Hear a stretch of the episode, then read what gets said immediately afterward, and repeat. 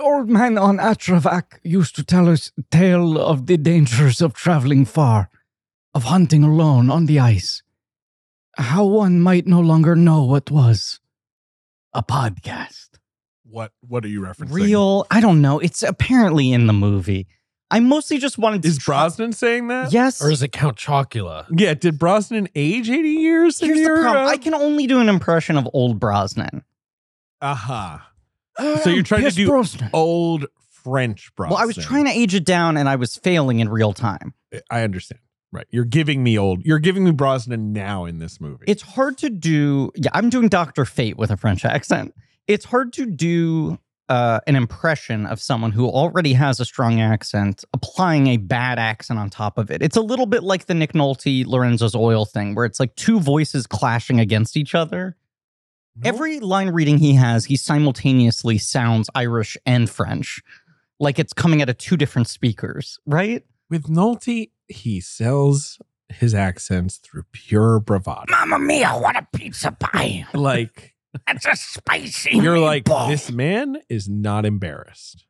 Right? Yes. Like this man is this is how he's going to speak to us today. Pierce, you can feel the embarrassment when he's out of his comfort zone. Much like but It's But a thing you're I find rooting for endearing him. about him. Yes. that's why in A- in Mamma Mia Yes. when he's singing an S, he's singing S. He doesn't really sing. When in the you're second one. gone. yes, because I th- I compare it to Russell Crowe in La- Les Mis. Yeah. where Russell Crowe is actually a singer. Now, is he the best singer in the world? No, but that man performs in a band. Like But he that makes it worse. nominally enjoys it, but then he seems so uncomfortable in that Yes. movie. It doesn't make any sense. Pierce, you feel Probably because it's the live singing gimmick. If Russell Crowe had been allowed to not sing live, Yes. that might be a better performance. That should have single-handedly swung the issue on that movie to maybe some numbers are done live. no, never. Tom Hooper's all or nothing. Tom Hoover is all or nothing. When I interviewed him about cats, he was like, absolutely, I would never, like, they must sing live. Right. Well, the fragility. The fragility you get on set. The fragility. But he's also like, the thing he said was like, people do that on stage every night. of course. And I'm like, right, but if know, you want to you're only not hire casting those, those actors. people. Yeah. right. Uh, but um, Also, David, think about it this way. Previously in a movie musical, you'd go, What have I done? Sweet Jesus, what have I done? right. Become a thief in the night, become a dog in the run. But with this, you can stop and go, What have I done?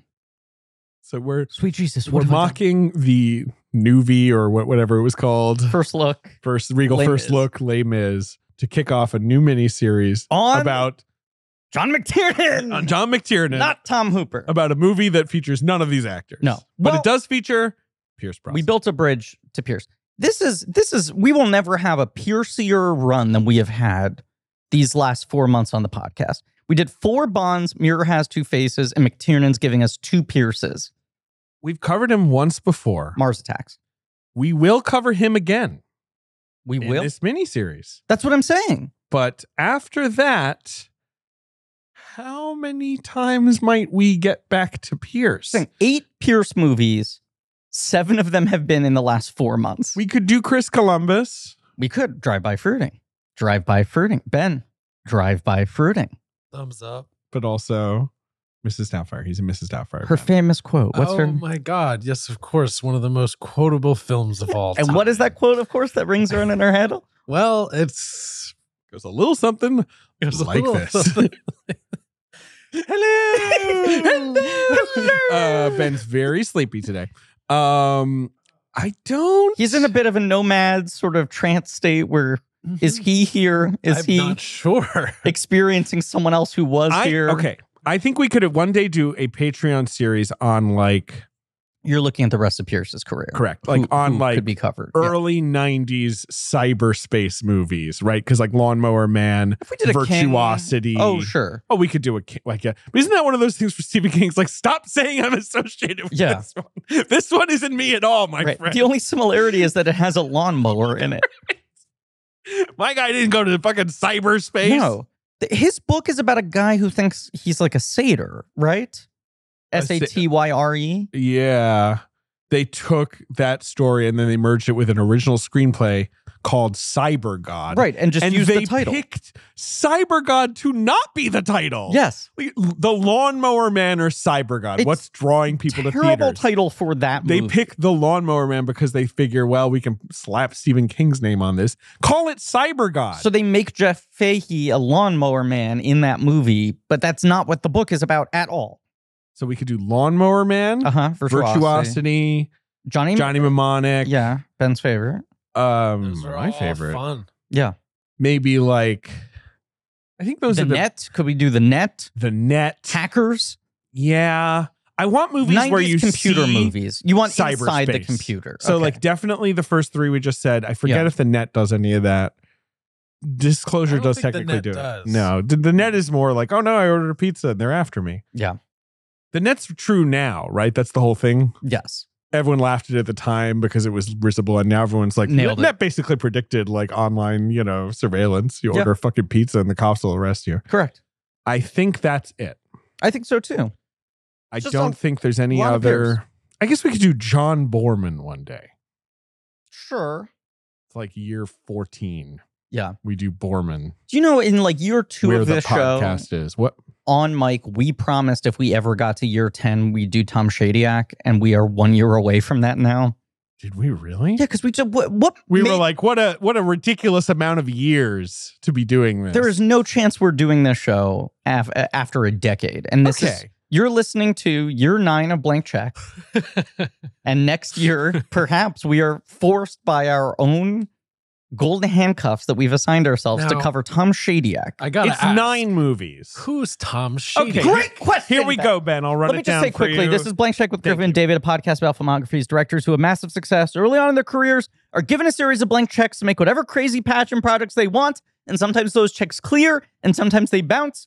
Baby, this is the beginning bah, bah, bah, bah, of a new miniseries. It's the films of John McTiernan, one of the only filmmakers to go to movie jail and federal prison. I will never stop making that I joke. love that joke. It's called Pod Hard with a Vengecast. That's right. We decided on that ages ago. It's one we've been threatening to do since the beginning, and we had to get him done before Tom Shadyac with his killer run of nine films. Uh, so his nine films are Ben. Get ready to Vince McMahon. Get ready. meme You're gonna in real really be time. feeling it at the start of this run. and then you're gonna. I think you're gonna. and then you're gonna feel- jump out of the roller coaster before it ends. You're gonna feel the twists and turns of this. Now we're Okay. ignoring his uh, TV film Frankenstein: The College Years, although that could, of course, be a Patreon. It sounds episode. good. And Ben, just you have no idea who he is. Do you have any guess of where this filmography is gonna go? Just off the name. Uh, what you you said? Frankenstein went to college. Uh, that seems to be a TV movie he started out with in 1991. okay, I, I I could not predict off Okay. of that Okay. alone what's next. Ace Ventura: Pet Detective. First movie. Dun, dun, dun, dun, dun. Whoa. No problems with that movie. Uh, number two, The Nutty Professor with Eddie Murphy. Huh. Okay. Two huge hits in a row. Yeah. Number those are three. Fucking huge movie. Number three, What If You Couldn't Lie, Liar, Liar, starring Jim Carrey. Humongous. The guy's three for free. He's like the biggest comedy director in Hollywood. Three We're movies. never gonna have problems. Number four, Patch Adams. Hong Kong. Oh, boy. Okay. Number five. That was him. Now, now, uh, let's mix the laughter with a few tears. Tom Shadyac goes serious. Number it makes a five. stupid amount of money, but It does. everyone agrees it's dog shit. It's the movie that isn't frequency dragonfly. Dragonfly. it's the other one Yes, it's sort of like frequency right Kevin frequency Costner talking to the great beyond. He's going Yes. even more serious. Okay. not a movie people like No, but don't worry because next Bombs. movie we're all back bruce almighty humongous. huge hit maybe King the of the movie's world. not that good and but everyone's hey! like, Tom, thank you for return to comedies. You're the biggest comedy director. You cannot miss. okay i'm gonna make a sequel then evan almighty One of the biggest flops in Hollywood history. steve carell yeah, I remember, that. one he's I big- remember noah's that. ark kind of a movie that cost $200 million inexplicably. well had all these animals in it It had the animals. It also they was, built an ark i think Yes. And in 2007, they were like, we're going to be the first carbon neutral production. They tried to get ahead of that and it cost so much fucking money. Then Yeah. he has a bicycle accident. Yes. Uh, he doesn't die, but he is injured, I guess. And Evan Almighty kind of ruins his reputation where it's like, this guy got out of control. The budget got out of control. He was an egomaniac. And then when the movie bombed, he blamed the studio for mismarketing it. uh, he had gets like in a a, sort of bicycle accident. post-concussive problem. So then he makes a movie called I Am, He gives up a documentary. all his earthly belongings. I believe he moves into a trailer and is like, I reject this life of Hollywood bullshit. he Okay. isolates himself from society completely and then makes a movie about it. Uh, and makes a movie about like where he talks to like Desmond Tutu and like Noam Chomsky being like, what's it all about, man? Right. I'm trying to get back to the real human experience. What a great way to return to the earth A movie no one cares about. by Yeah. making a documentary about your life. Uh huh. and then five years ago, uh, Brian Banks, Oh, the movie where Aldous Hodge plays a real life football player who I was forgot that. wrongly convicted and Yes. was like charged with like sexual assault. It's kind of like a weird story. Never Yes. seen it. Uh, anyway, God, that's a real bummer. That's a bummer Maybe we uh, movie. combine those two movies. There's a New Yorker article about him post bicycle accident and his like resetting of his life, where it was like the studios were still pitching him all of these big movies. And he was like, I will sign on to do the incredible Mr. Limpet remake if 45 minutes can be devoted to a very detailed accounting of how we are destroying water life. And the studios were like, no, fuck off. And he kept on being like, I'm ready to make a comedy again. I think comedy is the greatest gift we have to give to each other as people. I just need to say something in it. Shadyak. So we could do Shediac. that, but we could we'll see because look, I was just thinking about Doctor Who, right? Mhm. Doctor Who canonically can transform Who? his body. The Doc- doctor. the Doctor. Oh, The Okay. doctor. He can doc- he can transform his body twelve times. They say this in an early episode. Sure. He regenerates. He turns into a new actor. This is how they recast the role. Right. And they were like, we'll never have to. Exactly. When they picked that number, they were like, "Well, we're never going to do twelve Yeah. doctors." Wait, best Like, case scenario, uh, this show runs for exactly 50 years and no longer. And so they had to do a thing at a certain point where like someone had to be like, "Can I have twelve more regenerations?" And Yeah. they're like, "Yes." You know, they had to like address this. So, So you we know may what? have to So address. let's the do Tom this. Shadyac. Housekeeping. We are, Ten more years. we are committing Ten Tom more Shadyak will years. happen in year 20. Yes. and there are no further mulligans allowed. But now, today, we officially begin a director that we've been thrilled to talk about for so long. Come close to doing a couple times. And finally, we went, just fuck it. Let's just have fun. Let's talk McTiernan. It's a new year. it's a new year. We start out with a little Babs, followed by a big heap and a McTiernan, one of the wildest uh, careers. Tell me, Griffin, Yes. what do you know about American filmmaker John McTiernan? And it better not be that he was born in 1951, because I already knew that. Fuck. Oh my God. You're in trouble. he, Where was he born? he was born in upstate New York?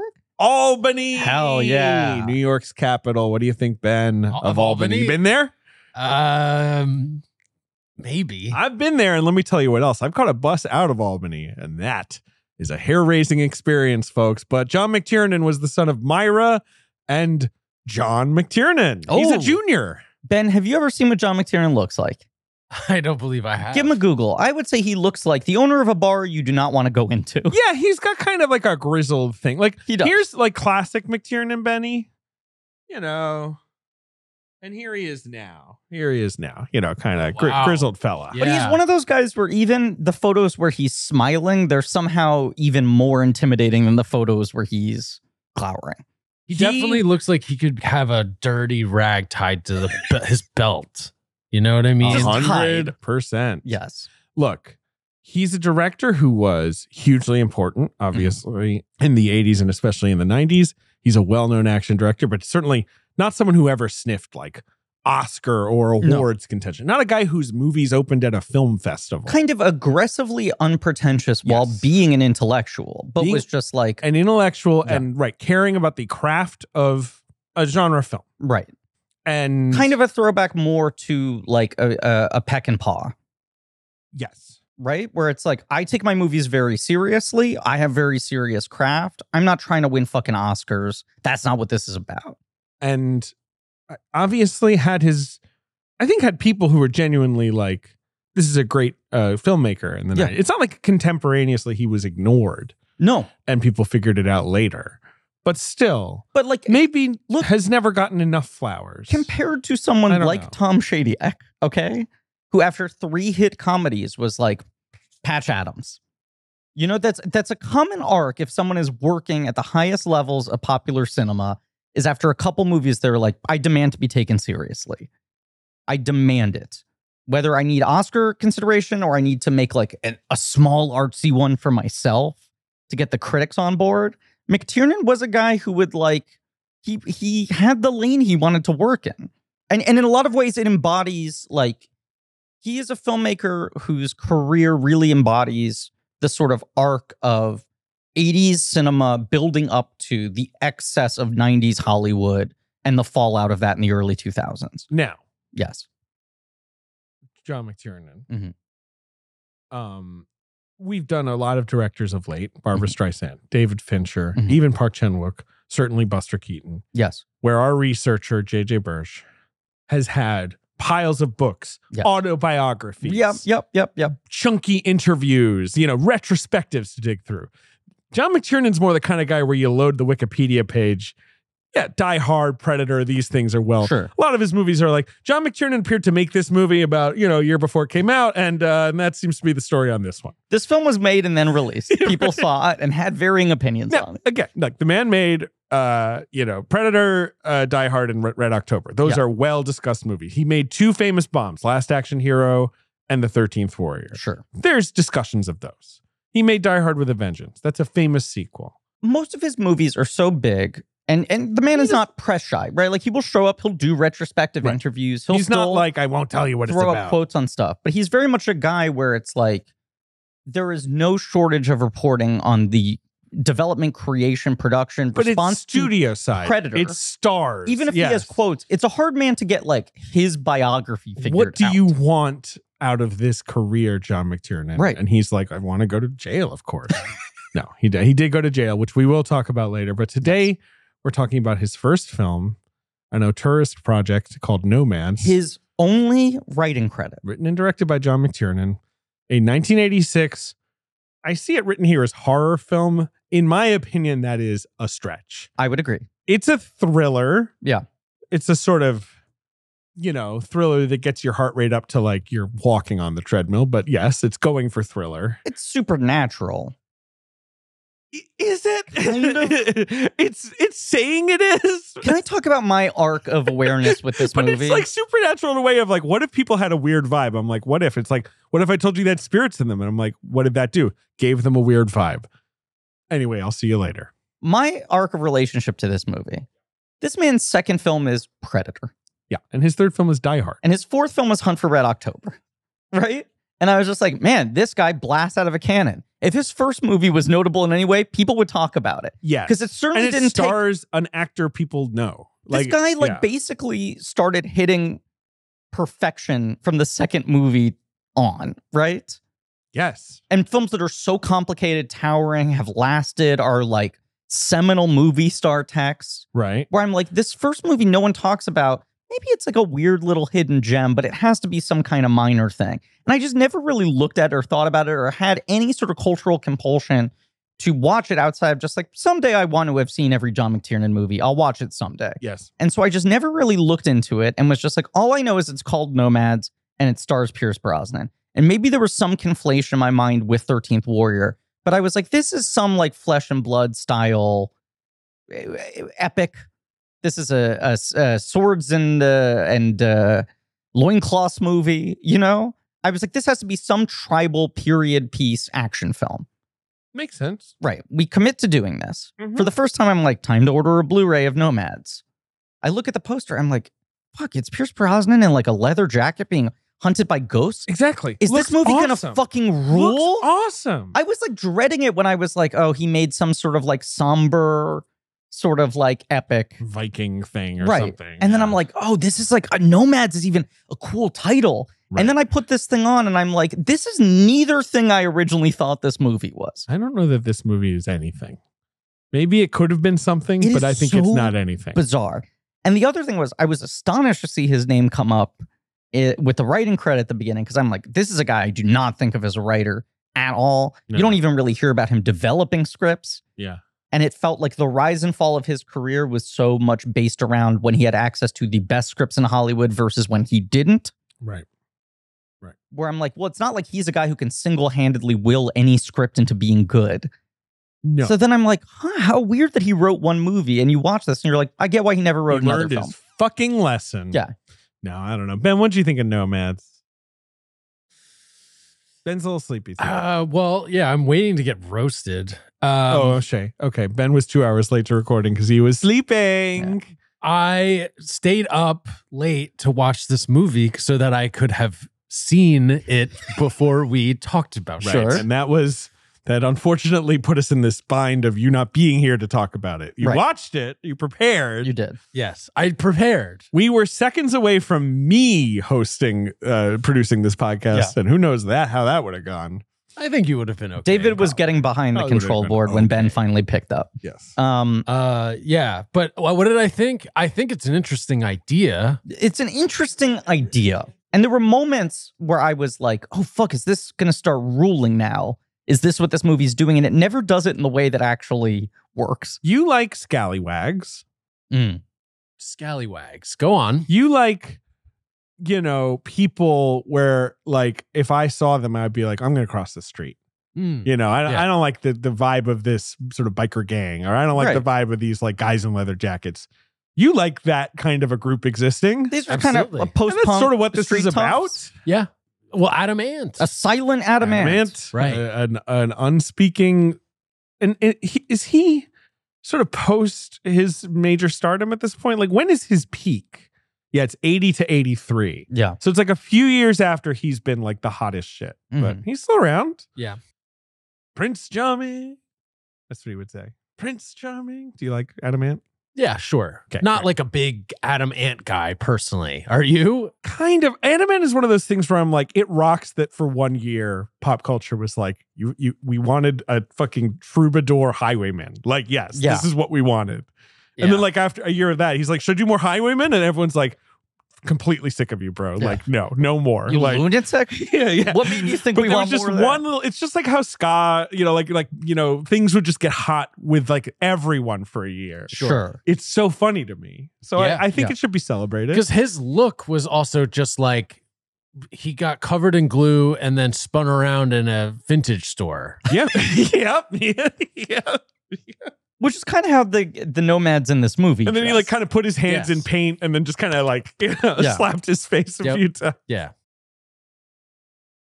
Ben, David. did you know that socks, tees, and underwear are the three most requested clothing items in homeless shelters? Nope. Uh, Bombas knows, and they're doing something about it. They're making ridiculously comfortable versions of all three uh, socks, tees, underwear, and they are donating one for every item sold. So, uh, with all the clothing brands out there, it's nice to find some basics that don't just feel good, but do good too.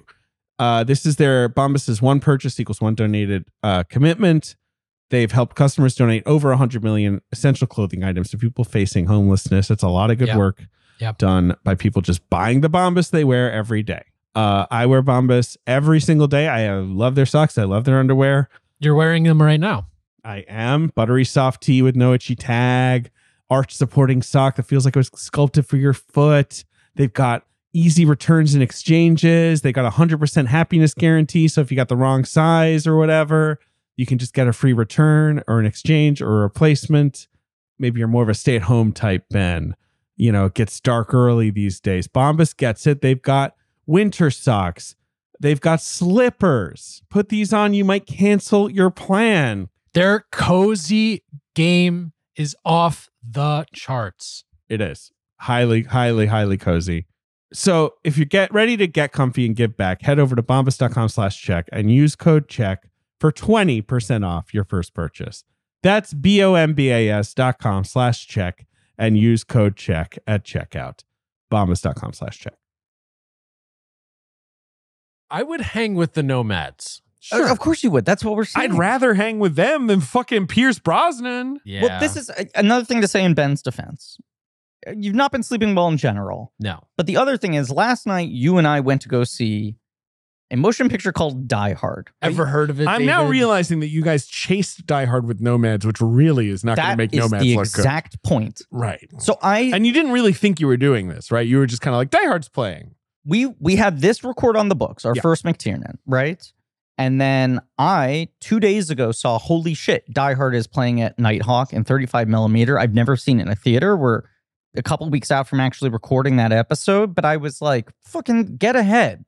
Do Yes. the prep work. See Die Hard in Yeah, theater. Get ahead, Get David. ahead. David, you wouldn't understand what this is like. Did you? Some people like to leave things to the last second, oversleep, show up late, and other people like to do their work in advance. Do you? uh Did you see it at the um uh Williamsburg? Williamsburg. Okay, But it was on the big screen there. It was scratchy. it was it was a real It's kind of a grindhouse. busted print. old print. Okay, but I It was mean, it, hey, it skipped over people some watch lines of those prints. dialogue. Oh sure, who needs them? It was kind of fun. Not a quotable movie in any way. um, Um, but I sure. started watching Nomads. You s- you made a Die Hard sandwich. With Correct. Nomads is the bread. Right. I was trying to finish it and then I got caught up in some other stuff. So I watched half of Nomads, went and saw Die Hard, went back home. When you say you got caught up in some other stuff, does that mean pooping or okay? yes, all I right. didn't want to say it, but obviously everyone could infer what that meant. John Campbell McTiernan Jr. was born January 8th. Then watched all of Die Hard and then Nomads. Both of those are bad ways to watch Nomads because if you're directly comparing Nomads right up next to Die It's tough. Hard, It's tough. Yeah. Uh, January 8th, 1951 at Capricorn. Uh, Albany, New York. Uh, I already mentioned his parents are Myra and John Sr. yeah, we know this Uh, Oh, old John, hat. John Sr. apparently, uh, an upstate New Yorker himself, Okay. uh, went to Syracuse University, joined the Navy after Pearl Harbor, fought in like, you know, the Pacific campaign. Okay. uh, returned after a tropical disease claimed much of his eyesight, uh, but then married Myra and they lived together for 61 years. Wow. He became a litigator for the state of New York, disguising his near blindness with a photographic memory and a prodigious ability to absorb documents read to him by his secretary. He became the counsel of the transportation department. And because he had such a great courtroom voice, he took singing lessons and discovered the world of music, began singing with church and civic choirs, then community musical theaters, and finally spent many summers singing opera in professional theaters in Maine and Maryland. Wait, How- his What dad. a life story! Yeah, his dad's kind of incredible. How is The he singing not director, his father. Mondays at 10 on NBC? How is this not How has John never made a movie about his crazy dad's Jesus life story? Christ. This like basically blind guy who not only becomes like a great courtroom like photographic Yeah. memory guy, but also sings opera. Anyway, uh, so McTiernan. I guess this this sort of suggests. I'm just reeling from the amount of I know. information. I know. JJ put it in and bolded it clearly because it's like you you Holy don't shit. understand. This is sort of interesting. Yeah. I and I guess it sort of explains like McTiernan uh having a love of theater, maybe. I don't know. If you're trying to sort of like figure Sure. out like where he gets into things. Um he wanted to work in the theater, so he enrolled where, Griffin? Juilliard? Juilliard. Yeah. This guy is a Juilliard educated artist. Yes. Um he didn't like Juilliard though, found it suffocating. I've never heard that about He, w- Juilliard. he was going there for, for theatrical directing, I think so. Uh, Okay. he wanted to be a theater director, yes. Yeah. Um which is odd because, I mean, I think he's got great dramatic instincts, but I also think of him as such a visualist. He's sort of a guy where you would almost just assume the technical came first. well, this is the first of what I'm assuming is going to be a lot of John McTiernan quotes that's kind of to the point. Sure. Uh, I wanted to be a theater director, but it seemed like most theater directors were wealthy to begin with, had trust funds, and a large proportion of them were also gay. It felt somehow that I didn't fit. It was a hermetically sealed world, he says. He's a pretty blunt man while being weirdly eloquent. He he says what he thinks. He does not mince words. He, while struggling at Juilliard, though, meets some people working on films. Quote, I think they call themselves independent filmmakers or some pretentious nonsense. Johnny, But this is part of this whole thing. Like, you want I to hit the brakes? don't think of me as some sort of artist, Um, you know? He goes to the Symphony Theater on 95th and Broadway. RIP Okay. doesn't exist anymore. Um, so he's taking a day off at Juilliard, which is like not allowed. Juilliard's very um, fussy about this sort of stuff. Yeah. If you've ever heard about Juilliard from anyone, it's like seems like a fucking nightmare. They don't let you uh, eat meals. Yeah, like it's insane. They don't Uh, let you eat meals and No, all? for four years. he went to see. I'm joking, but they do stuff like that. They really are very rigid about yes, like you can't take days off. If you're like an acting student at and Juilliard, and they you like get cut offered half the class. a paying job. Ah, They're like, well, enjoy dropping out of college. wow. Um, yeah, you, it's one or the other. You either learn properly or you go take a job. Are you like here a to take fucking this seriously pig. or not? all right, chill out, Juilliard. I Right, and then agree. every I'm year- saying it. It's Every also year weird. They cut people. They do it like fucking elimination style. Yeah, Wait, they're, they're like really? half Yes. your friends won't make it. Like you know, that's how it is up up here. You know, at the Big J. He goes to see Day for Night, Francois Truffaut's Yes. Day for Night Mm-hmm. at the Symphony Theater. He says he s- thinks he saw it eight times that day. He just sat and just like every time they played it, he saw it again. And of course, Day for Night is a movie about making movies. Yes. Uh, it's an excellent film. And so he was very interested in like, I got past the story, I got past the acting, I got past like, oh, I love this bit. And I was just Here's a trying glimpse to into get the into like the process. true Yeah. technology and That's process. fascinating. Uh, I learned to sit in the back row of a theater. You never watch it close if you want to see what's there or you want to try and reproduce what's there.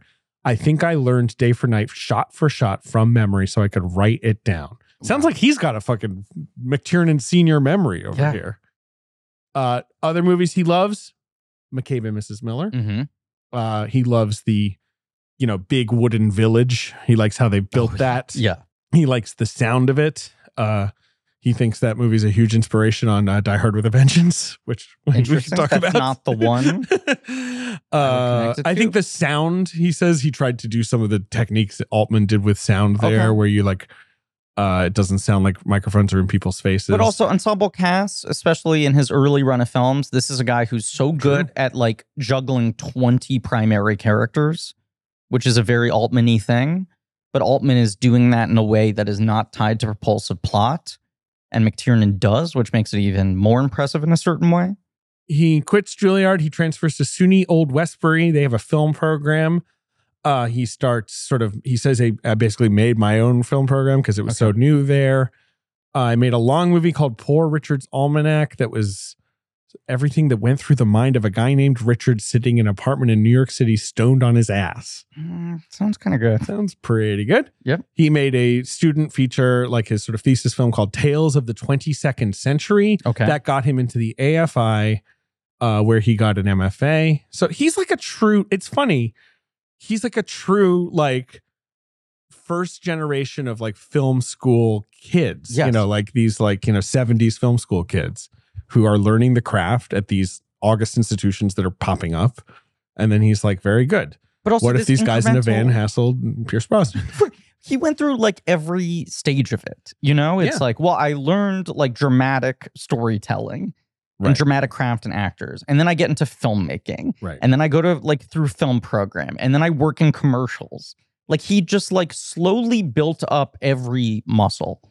Starts making commercials. Yes. Another obvious classic way to do this. hmm one thing uh, JJ wants to clear up Wikipedia, among others, cites that this script was based on a book by Chelsea Quinn Yarbrough, uh, who is a you know f- a somewhat well known like uh, sci fi and sort of fantasy. She she wrote uh, vampire novels and stuff. She's still alive. Okay. Um, not true. It was a novelization that was published before. Correct.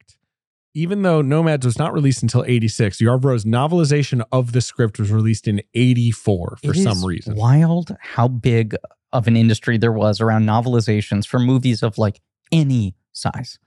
And there were a lot of cases of I think it was kind of like it's like the work's half done. Yeah. the story's basically written might as anyway. well also sell it as a book. And they would just hand people scripts and have them write the book while the film was being made, before it was even filmed. And then you get a lot of cases like this. And there were times where they intentionally like would publish the book first and then pretend that the movie was based on the book, right, like Love Story and Summer 42 is that as well? right, Is that right? Right. But then other times you just have this thing where it's like, well, the movie just kind of sits around for a while and it doesn't come out, and the book made it to shelves. So then people think the movie's based on the book, even though the book was never a bestseller. It's weird. I mean, is it help the marketing? It did for a while. Right? Like the the the narrative of like this not just being an original screenplay. right. well, it went from Maybe? being a like, if a kid liked Star Wars, much helped at all. Right, it went from being if a kid liked Star Wars, publishing companies can make a quick buck by putting a Star Wars book on the shelves, and kids will want to reread Star Wars, especially in an era where you don't have home video. Right? It's like this Right. is your way to live with the movie over and over and over again.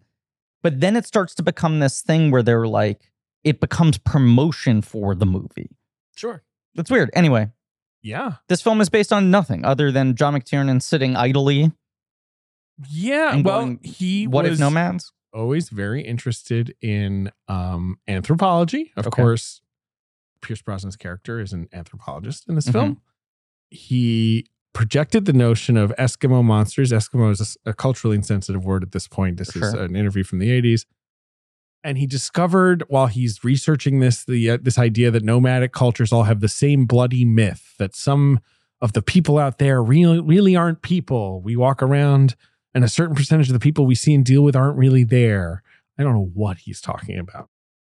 Horror movies he likes. Uh, they scared him. He loved Alien. hmm So he decides I'm going to do a horror movie. He uh, gets a $1 million budget to make this movie from independent producer Elliot Kastner. Who is quite a fascinating figure if we can dig into him for a bit. Uh, he d- he's the executive producer of When Eagles Dare. He's he worked uh, he produced uh, the Long Goodbye, the Altman film. He had the Marlowe rights for a while because he also did the the 270s Marlowe movies with Mitchum. Kastner's collected ar- archive of the production Nomads is currently on sale for one thousand one hundred and ninety six dollars on Abe Books if anyone wants it. Kastner, though, yeah, I mean, do you want to get into him like more than that? Like he he's just kind of like a famous like Hollywood roustabout, right? Like he he would fund weird movies like the Missouri Breaks. That's another one like that like probably like major studios didn't want to deal with. I mean, can I read two incredibly good quotes Please about him? do. Because I just think this he's is someone with an interesting Wikipedia page. Yes. Mario Puzo, 1977, said a group of producers regarded Kastner as, quote, the greatest genius in the movie business. He has put together very big films, nearly all of which are flops, and yet he can get the money and stars to produce any movie he decides to. He does it with a phone, irresistible charm, and shameless chutzpah. So that's an interesting quote where you're like, this guy who's a failure but embodies something of this kind of like classic movie producer where he just wills his way into stuff.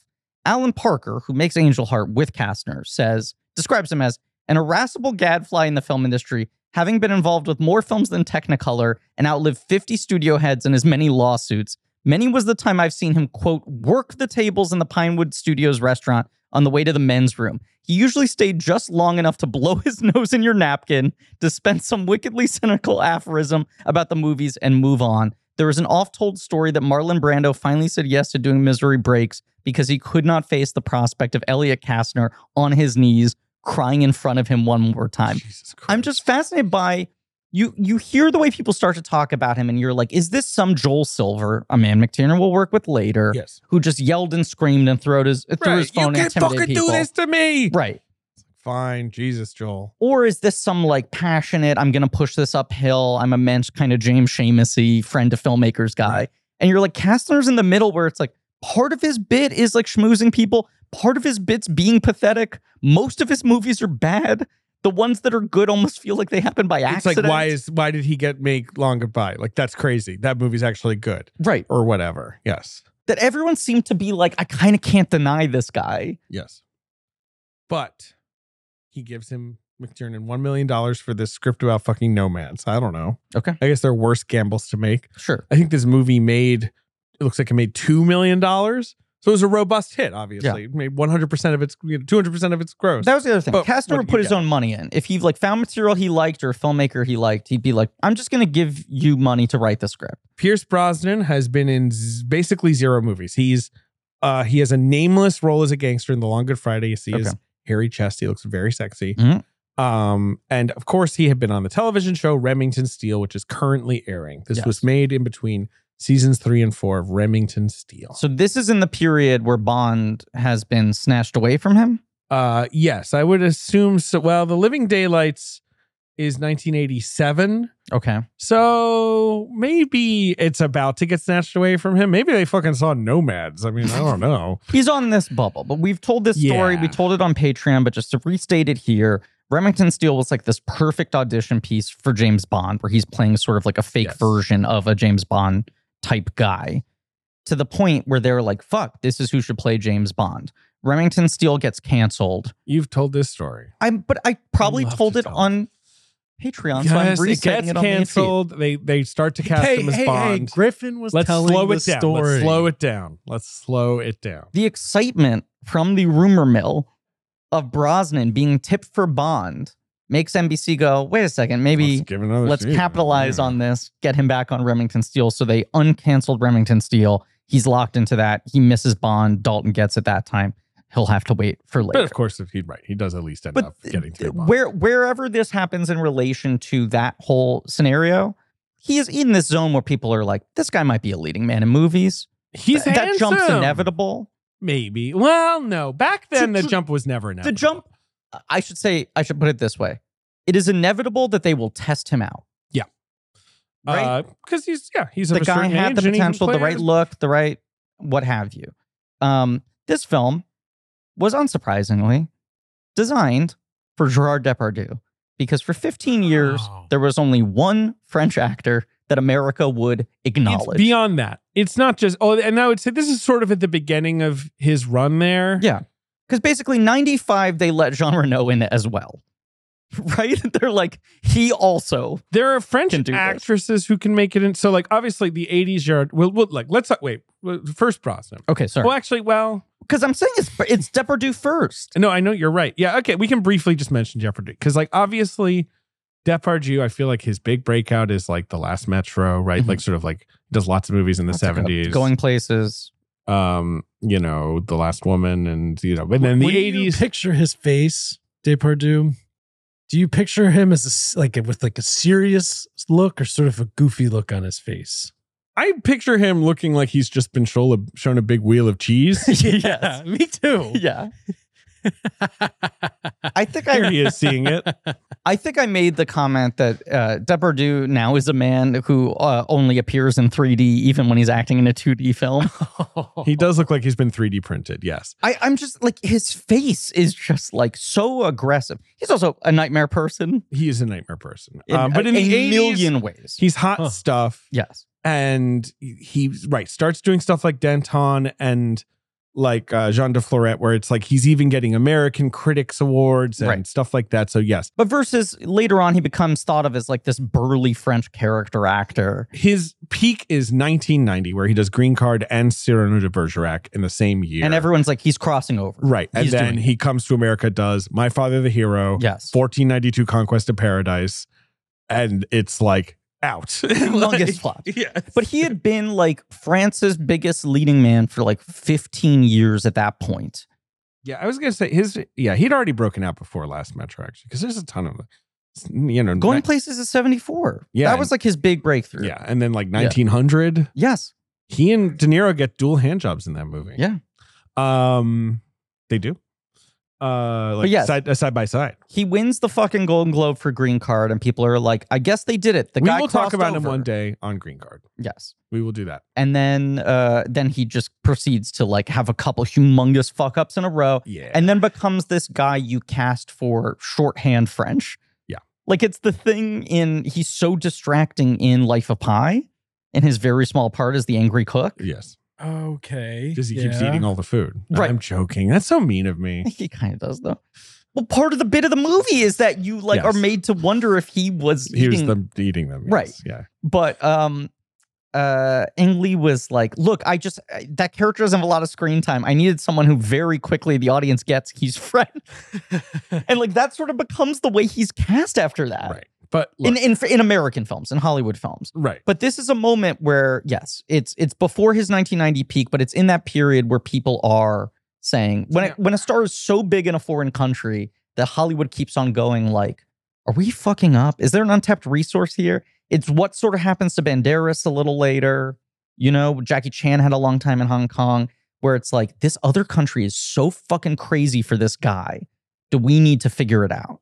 the thing is, if you're gonna maybe cast Gerard Depardieu and you write the role French, and then you cast Pierce Brosnan, Maybe yeah, stop. maybe change it back. Here's the thing. I Make think it Irish. He's Irish. That's an accent. I think he can do it. Depardieu would have been vaguely disastrous in this film. No one's good in this movie, No. so it doesn't really matter. I- he might be fun. I can't see him fitting into this film. Pierce is struggling so much with the French accent. He does feel like better casting in every way but the guy being a Frenchman, which you could just fucking drop. you can just drop it. It's irrelevant to the story. It's pretty irrelevant, Completely irrelevant. especially just being a, a film set in the States. You could just go, he's from Ireland. Or go, Pierce, what other accents are you good at? anything? Anything you got? Don't impose You French. don't on have him. French. Yes. Yeah, don't, You don't got have that it. one. But here's the thing. Yeah. McTiernan really likes Pierce Brosnan, says it was great working with him. Sure. They stay in touch. Obviously, they work together again many years later. Pays off.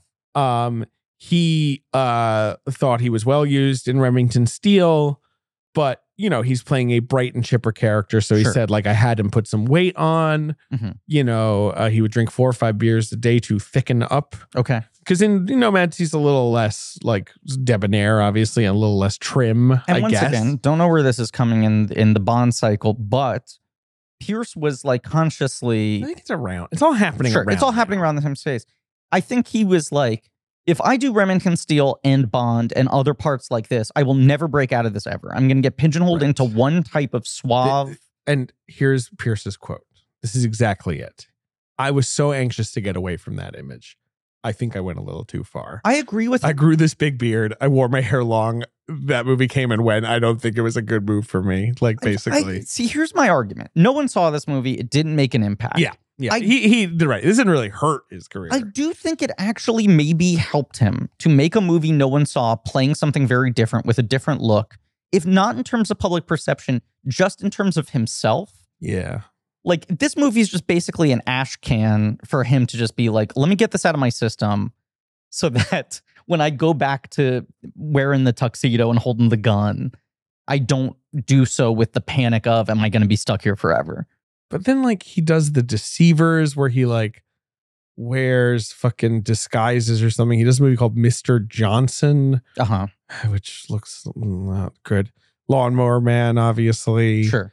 Then Mrs. Doubtfire, which is like a big movie, and he does Uh-huh. get fruited. He would drive by for He made a movie called Live Wire about spontaneous human combustions where he plays a bomb disposal expert. That sounds very good. Yes, it does. So the reason it must be terrible 'cause I Yeah, would have yes. heard about it. to suck. He makes a movie called Entangled with Judd Nelson. You don't want to be making movies with Judd Nelson in the 90s. That's not like you don't want to be like waking up today and being like, can't wait to report to set with Judd Nelson. Uh, so uh, some, uh, Leslie Ann Down, of course, is the female lead of this film kind of the real lead of this film. Yeah. Well, Mm-hmm. I mean, sort of. uh, this film the has a- structure of this movie. incredibly bizarre approach to having a lead character. Yeah. Uh, And so you keep thinking, I get it. This is how it's going to work. Is it going to be like a heaven can wait situation? Is it going to be like an all of me situation? And you're like, no, it will like spend enough time with one character that you forget the other character exists, even though they're sort of occupying the same reality, but in two different timelines. right. Well, Leslie Ann Down was Yeah. friends with Elliot Kastner, Okay. and he w- got lunch with her, and he said, "I've got this new director I'm producing a movie for in L.A., and I would like you to play the girl, the Mhm. doctor." He describes the movie. And she says, That doesn't sound like me. I'm English. You're describing an American doctor. Uh huh. I don't think that's going to work for me. And he says, Well, I'd like you to be in it. It would help the selling of it. And she was like, Okay, then. They offer her some money. She gets off the plane, she says, and she meets McTiernan, says he's very gruff, Uh huh. wasn't nice to her. was uh, Because he basically didn't upfront, want like, her. right, you are not what I wanted. I You're being wanted forced on me. He had some American blonde girl. uh, icy Hitchcocky blonde. Right, who was quote? She says, "quote Probably perfect for the part," and I Yeah. was not, and so they had a terrible time. She's not good in this movie. She's not like not terrible. bad. She's whatever. yeah. I mean, is anyone good in this movie? Uh, That- I would say the van is doing good work. David? Yep. The economy. no. I know that's it It's never actually more robust than the press would have you think. but you know what? What? It's hard talking about the economy in this economy. It ain't cheap talking about the economy. Hard doing an ad read in this economy. In this economy, it's hard. Look, I used to spend over a hundred dollars a month on streaming services. same bro, Netflix. big same. Disney Plus, All of them. Prime, you name it. But Yes. then since I started using ExpressVPN, I've been able to cut back and save so much every month. You know why? Why? Well, all these streaming services like Netflix have thousands more shows than you think because if you switch to another country, Mhm. they got a completely different library. Basically hidden behind a door. There are whole other rooms you never knew about. Check out that Italian Netflix, okay? It's got nice ciabatta. Yeah. Right? Mozzarella. We did we did the the legal movie draft for the big picture. We sure did. I was having a hard time finding all the Grishams, and I went, let me, let me check ExpressVPN. They're all on Disney Plus in the UK. there you go. It was one stop shopping. Ran through them. Because you just have to use the ExpressVPN app Mhm. to change your online location. That's all I I got. got 90 countries to choose from. Yeah. Every time you run out of stuff to watch, switch to another country, unlock some new shows. It's it's incredibly simple. I will say my my uh, my mother and my brother both live in Europe now, Mm-hmm. I didn't want to sign up for all these newfangled European streaming services while they have these old American subscriptions. Okay. ExpressVPN. Gave them the promo code. They do. do it. It changed their lives. On top of that, you can even use it to get discounts. Mhm. Some services cost less in other countries. Maybe you buy Netflix from Argentina, costs a fraction of the price. We love our Argentinian Netflix. We love it. It's uh, the beef, it's so Oh. cheap there. The olives. Uh, and I don't mean Netflix's beef, but maybe I do. Yeah, possibly. Uh, at less than $7 a month, ExpressVPN pays for itself and so much more. It's a no brainer. So if you want to get way more shows and save money while you're at it, go to expressvpn.com slash check. Don't forget to use my link so you can get three extra months for free. That's E E-X-P-R-E-S-S-V-P-N dot com slash check. Expressvpn.com slash check to learn more. it's my link too. It's a shared link. It, it would joint custody. Okay. Okay, buddy. This movie has interesting people in it. does And you like- keep waiting for someone to sort of start popping. Yeah, but does anyone pop? No. I think Mary Woronov, who plays Dancing Mary, It's like a legendary kind of like a Corman Warhol girl. Paul Bartel's partner. Yeah. She's kind of she she holds the camera. She does. No, they're people. in- I mean, they're eh, they're compelling, but you're just like waiting for someone to sort of have some juice. I mean, it is astounding that he went from this to Predator. And my biggest question I just want to put on the table right now is Schwarzenegger takes the credit for he saw this, Yes. said this guy established He liked the mood of this movie. a good atmosphere and a very low budget. Predator was his project. He convinced Fox to hire John McTiernan. Is Arnold Schwarzenegger a genius? yes. for being able to pick that out, or did he get really lucky that McTiernan was so much better in terms of potential than he even could have realized? I think ju- he's a bit of a genius. Like, That's my take. this is the whole argument Because- with Schwarzenegger versus his modern day counterparts is like he picked the right fucking collaborators. Yes. He had a great eye for talent and he trusted people. It's possible that he saw this movie and was like, "Well, here's a director I could push around." Like, I guess. Like, but I don't think so. I think he saw this movie and this movie's only accomplishment is that Yes. it sets a mood. yeah, so much so that you're like can't wait for the horror to begin right. and then the credits are rolling and you're like what I, he just got hassled by some guys in a van But I, don't, I don't smartly- understand if you're They're invisible, David. if you're Schwarzenegger, right? And like Silver's got the fucking Predator script. Yeah. Shane Black's doing punch up. You're reading it and you're like, this is a fucking billion dollar premise. If I'm handing him this script and this guy's good at mood, then he'll probably be able to pull this off. yeah um yeah i don't know arnie's probably a genius we can talk about it more next week i guess of like what Yeah. that went like I just, I kept watching this going like, would I have been able to recognize what he recognized in watching this? yeah right but uh you know this is not uh, like a wildly unsuccessful film. It's not one of the worst movies we've ever covered, but it's one of the films that like it makes very little impression. I do agree if you're looking at it very seriously, you can see like, okay, this man does know how to construct scenes. The film is not dramatically engaging, but it looks good for what it is, you know? It's got some panache at moments. But it's definitely not unlike some first films we've covered where you're like, this thing's rough, but you can feel the energy of someone figuring shit out. This is not a first film where I would bet on like this guy's absolutely going to get it together. no and like you said i was firing this up just being like maybe this will be a bit of an undiscovered Secret gem.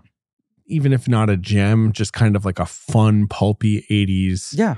supernatural thing and it's just irritating how much it is not supernatural or scary Right. This was enough. Leslie Endow's like big complaint about the movie is like it's a real neither fish nor fowl. I mean, she's done a lot of interviews about it since where she's like he was like stuck in this terrible zone between like This is wanting all it to because be Scream Factory did a big release of this Right. movie. Right. Yeah. uh the sort of she's the one person who still talks about the film uh but like he wanted this sort of m- more self-serious stripped down somber version of the thing Right. but it doesn't really work as an actual drama and he stays away from like the pulpiness of going full genre with it so you're just stuck in this middle zone where it's like just kind of mood the basic premise of this movie is that pierce brosnan Oh, oh, oh, oh, please go ahead. Try to summarize this quickly. is a French Correct. sociologist, Anthropologist. anthropologist, sorry, who studies nomadic cultures. Correct. has uh, sort of displaced his loving, devoted, patient wife Yes. for decades as he just Nikki. picks her up and goes, We now need to go to a different uh, uh, sort of uh, off the beaten path. we gotta go to fucking right the middle of nowhere to study this nomadic culture. I mean, Right. obviously, it's not gonna be in a you know giant metropolis, or whatever. His wife, played by Anna Maria Monticelli. Yeah, I was fine in this.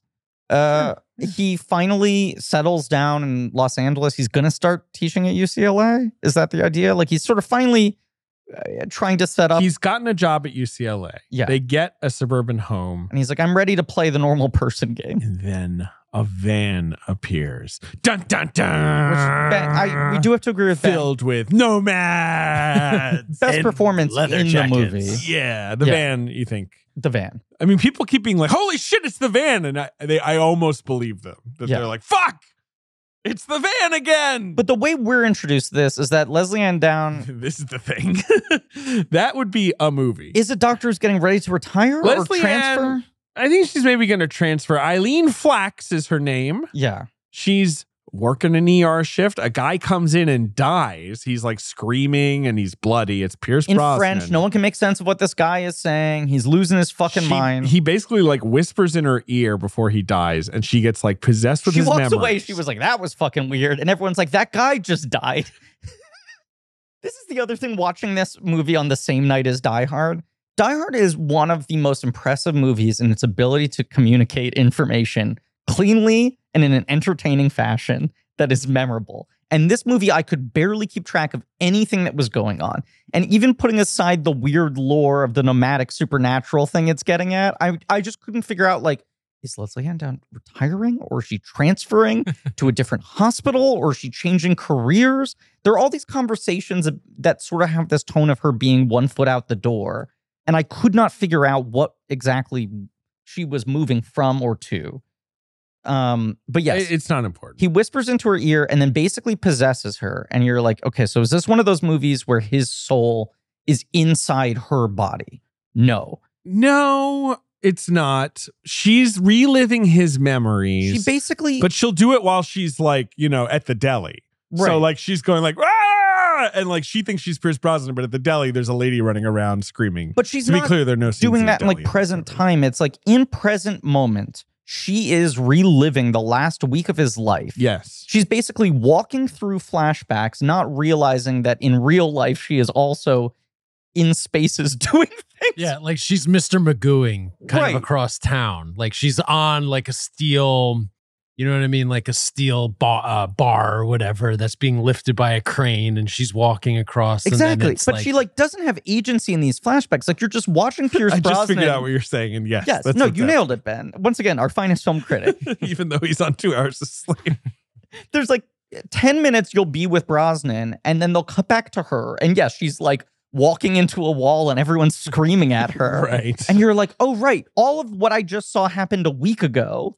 She has no ability to affect the outcome. It's not like a time travel thing. It's not a possession thing in a usual sense, right? It's No. not even like, oh, to other people she looks like It's this. stupid.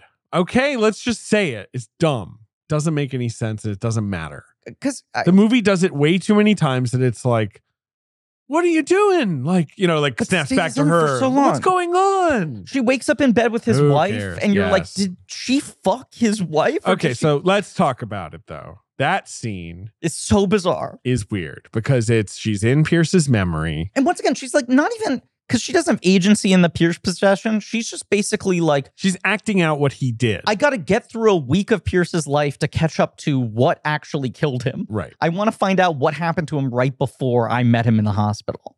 And there's a scene where she basically Pierce like goes up to a window, Uh huh. undresses after being hassled by the people in the van. Sure. you see his shadowy dong Uh huh. and he gets into bed and then right then you're waking up and it's her in the bed with with his wife Right. You're like, is she but placing his wife herself is in like do you know what happened to my husband Right. she's like no do you know what happened to your husband and she's like no like and so they have to figure it out together that? But it's like, did she actually show it up i don't fuck, fuck yes. Pierce Brosnan's not widow. fuck but maybe sleep next to and then wake up and then be like, well, weird coincidence. I was think I was living through the memory of the last time your husband fucked you, but also fucking you. I don't know. I, they don't fuck. They just sleep together. It just feels like there's a version of this movie where when she sleeps, she has in her dreams the visions of what he was going through. And then she wakes up and tries to solve the mystery herself, right? Instead, this movie basically has her be possessed for a lot of the time. And then her friends are kind of trying to solve the mystery Kind because of. her friends are like, what the What's fuck is going on, with yeah, her? right. We need to figure this out. She's acting crazy. What the mystery is that basically there is this this gang of like post punk, There's a gang of punks who Ruffians. travel around in a van. In Right. a van. and he's fascinated by them because he's like they seem to be a modern American version of nomadic culture, Yes. but they turn out to be this sort of like spiritual Yes. embodiment of yes. a a notion of a demon that nomadic cultures used to worship obsessed with, or uh, worship and something, yes. folklore? Yes, they are the Ainwituk, demonic Inuit trickster spirits that take human form, commit acts of violence and mischief, and are attracted to places of death. They have like a shrine to a murderer uh-huh. uh in like a garage he finds that and is like what's going on this is like the cultures i've studied elsewhere there's this very specific kind of junky supernatural movie that is like the writer, the filmmaker became obsessed with a real bit of mythology that existed in history, right? An old bit of folklore that has historical grounding. And then they build a movie around it in which the lead characters don't know what's going on. And in the last 30 minutes, you need a professor to explain it to you. And it, I just, it always feels like brutal when you get to those scenes and you're like, I don't care if this is real or not. The problem is, though, I could accept that if there was exciting sequences, in Which there this film, should be.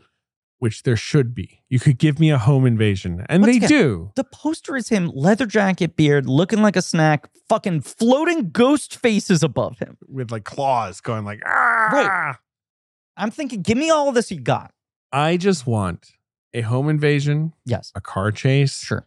a battle in an alley, Some fucking ghoulish makeup. and some makeup. And I want to see inside the van. yeah, Let me in there. yeah, you do. I Well, want to now see you how can, it's Ben. decorated. At the Nomads Experience on 56th Street and 7th Avenue, you can go inside the van with the Nomads. you got to There get they there all early, are. though. Lines around the block, Yeah, it's especially crazy. this time of year. eighty-five dollars or ninety-five to actually enter. It's a real tourist trap. eighty-five if you just come near us. Uh, yeah, but they Oh. just keep on showing up in his fucking garage and fucking with him and driving him a little crazy. Yeah. And you're just like, I know this guy dies. That's the other thing. yeah. There's no real mystery to solve as much as the movie acts like there is.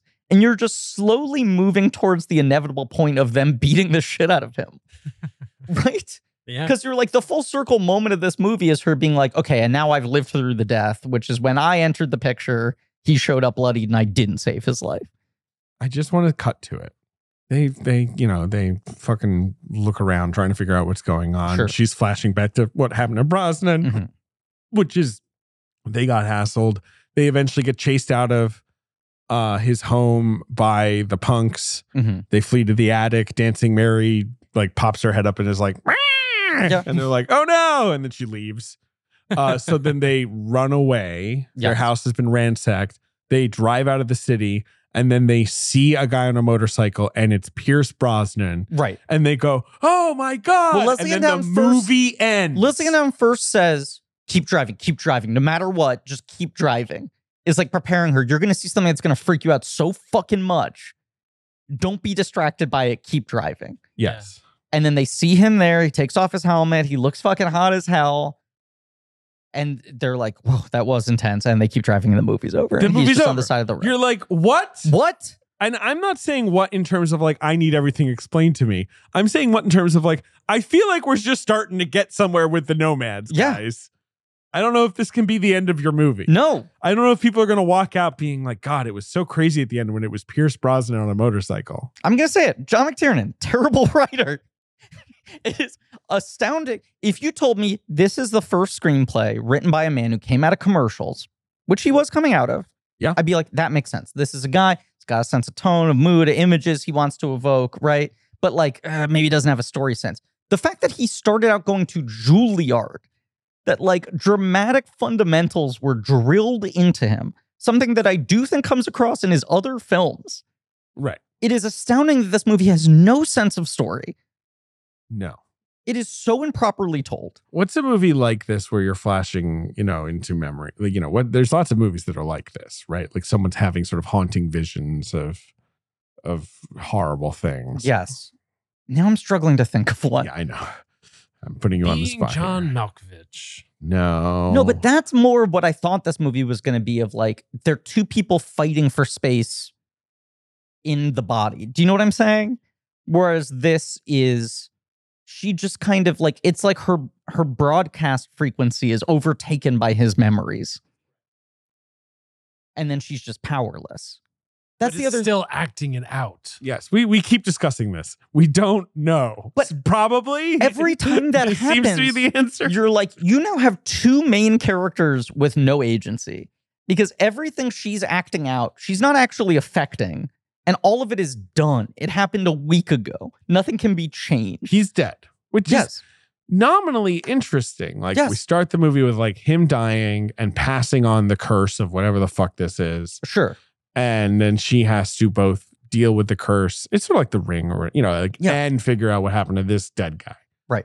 But that's a tough way to introduce the leading man of your movie. yes He has and no it does a active disservice role. to your leading lady sure. it fucks both of them But Brosnan has no active role in this movie. You're No. just watching him get hassled right over a week. and thinking about the fact that she's watching this Yes. in her mind Brosnan never feels like he's got much of a handle. Like his character is just like, they're like nomads. right And you're like, okay, buddy. And he's like, that's crazy. Yeah. And you're like, okay. And he's like, my conclusion, they're nomads. he invokes Like, he, it's not like he has like more to say on this. No, and when he says it to his wife, he says it like it's this massive breakthrough. These people I've seen, they are nomads. I can't even do Yeah, um, yeah, we. I mean, if we haven't made it clear enough, he's speaking in a French accent. It is absolutely fucking so god-awful. bad. It is so bad. So bad. Uh, his singing in SOS, I made that joke on Letterbox and here. It is better. He sings SOS better than he talks Oh French here. Yes. But there's a similar level of you can just see the sweat beads on his Correct. forehead as he's trying to be a French bearded anthropologist. But when he says, like, these people who are following me, I'm starting to think they might be It's nomads. like, here. who cares? Call the police. And his wife responds, like, that's impossible, as if he's saying they might be vampires. And you're like, "No- nomadic living, that's like a way of life. right, that's, that's not just a person who doesn't live in a particular place. like, it's not a supernatural condition. These happen to be supernatural nomads, but that's not even his thesis. His thesis was, would you believe it? American nomads. And you're like, sure, I believe. I, I don't know what the fuck. I- Who cares? There's so many examples that I could think of of nomadic people in this country Yes. in in a modern sense. Made a whole movie about a land of them. RVs, A land of them. motorcycle groups. We gave it Best or, Picture. You know, gangs, motorcycle We- gangs. Personally, gave it Best Picture. You guys did. The Nomad Land. You don't remember that year in 2020? They said, you guys just vote on the Oscars during the pandemic. Yeah. Yeah. I mean, I don't remember a lot of that time. Um, Why not? Try to What's block it out. What's up? Why not? Something going on? that was a blimp. A blimp? Good year. It was a mid 2000s Russell Crowe Ridley Scott picture. Oh, Huh? good year. I'm trying to finish my Scots now. I Yeah. don't know if I told you this, you Yeah. know, and so I watched a good year finally. Pretty good. Is it? It's kind of charming. Uh huh. Unlike 1492 Conquest of Paradise, Yeah. starring Gerard Depardieu. You seen that fucking f- turd? That's like his biggest stinker. it's ever, his biggest right? stinker ever. Yeah. Yeah. What is it about? Christopher Columbus. Oh, right. Okay. Depardieu Yes. as Christopher Columbus. Yep. Yep. Because they were like, uh, you're French, right? But you could play Christopher Columbus. What was he? Spanish? And Depardieu's probably like, he was Italian. We're like, yeah, so you, you can do that, right? Like- On- on the You're Put on anniversary- this European. wool fucking Yeah, right. outfit and this stupid Ah. hat. Yeah, exactly. You just go yell at some monks. It'll be fine. On like the anniversary of Columbus discovering America, there were two rival, giant, big budget Christopher Columbus biopic epics starring European leading men that both came out within months of each other and bombed atomically. And people were like, everyone's going to want to see a fucking Columbus movie this year. Anyway, uh, Depardieu, Depardieu. more like Depardieu. Um, nomads. Uh Nomads. I, I Nomads. mean, can you They- the- believe it? the the gangs the gang is kind of fun. Kind of, but then you also keep waiting for them to pop. Yeah, You're, like, or turn building into tension. monsters. Right, something's going to happen. The craziest thing that happens is Mary Warrenov pops her head into the attic wearing leather. Yeah. scre- shrieks at them and kind of like pops one nipple out and is like ah, and that's it. That's what happens. You know what? You don't really know why he died. you know what they feel like? They feel like the gang in Near Dark, except they don't talk and they never turn into vampires. Not to go back It's to this, very near dark. It's but that energy of just like something off putting about these guys. There's something they're hiding. They're menacing, Right. For some reason, right. And they're like colorful. And then you're like, what's the movie? What's the big punch that's like storing up? And you're like, no, they just act kind of weird. like obviously the implication of you seeing Brosnan at the end of the film is Uh-huh. they've like stolen his soul. That's Sure. what they did. Okay. And now he's one of the nomads. Great. So he too will ride a bike. Okay. The most chilling fate. you can't leave the theater because you're crying in your seat. Yeah, it doesn't feel like a finished The ending. chill up your spine has paralyzed you. His next movie is Predator. Ah, it's a better movie. Yeah. Listen, this is still though a good idea. Yeah, it's a good idea. What comes to mind is You could do a page one rewrite on this movie and make a very, very enjoyable thriller. Stephen King's The Outsider. Sure. Oh, oh, right. I see. I see what you're saying. Yeah. That series. Yeah, yeah, it's yeah. not a movie, but it's- I'm just saying some some kind of piece of media that's like this. Yeah.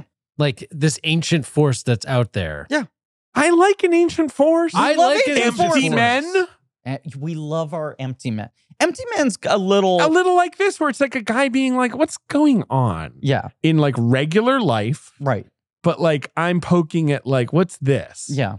this sort of like spooky undercurrent except is i mean patrick willems Mhm. friend of the show Yeah. his letterbox review is the poster is this is a terrifying supernatural horror movie and the actual movie is a woman remembers pierce brosnan being harassed by punks in a van I mean, 10 out of 10 great That joke, is- Pat. that is what this movie is Yes, correct.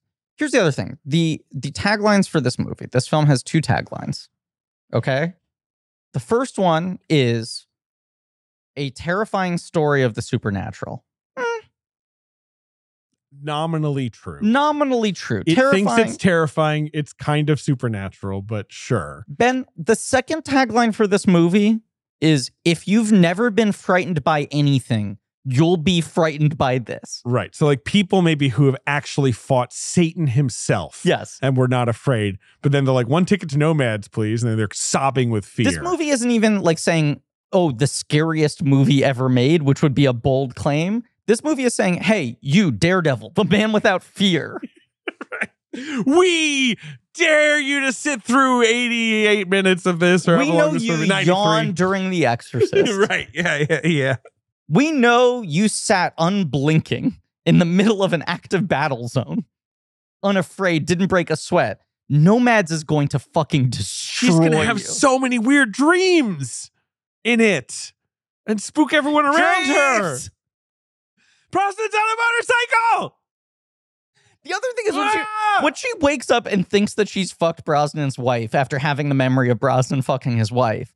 Brosnan's wife says something to the effect of "Don't worry, you slept on the couch." Did you rewind to see if you could see? You can't really see his dick.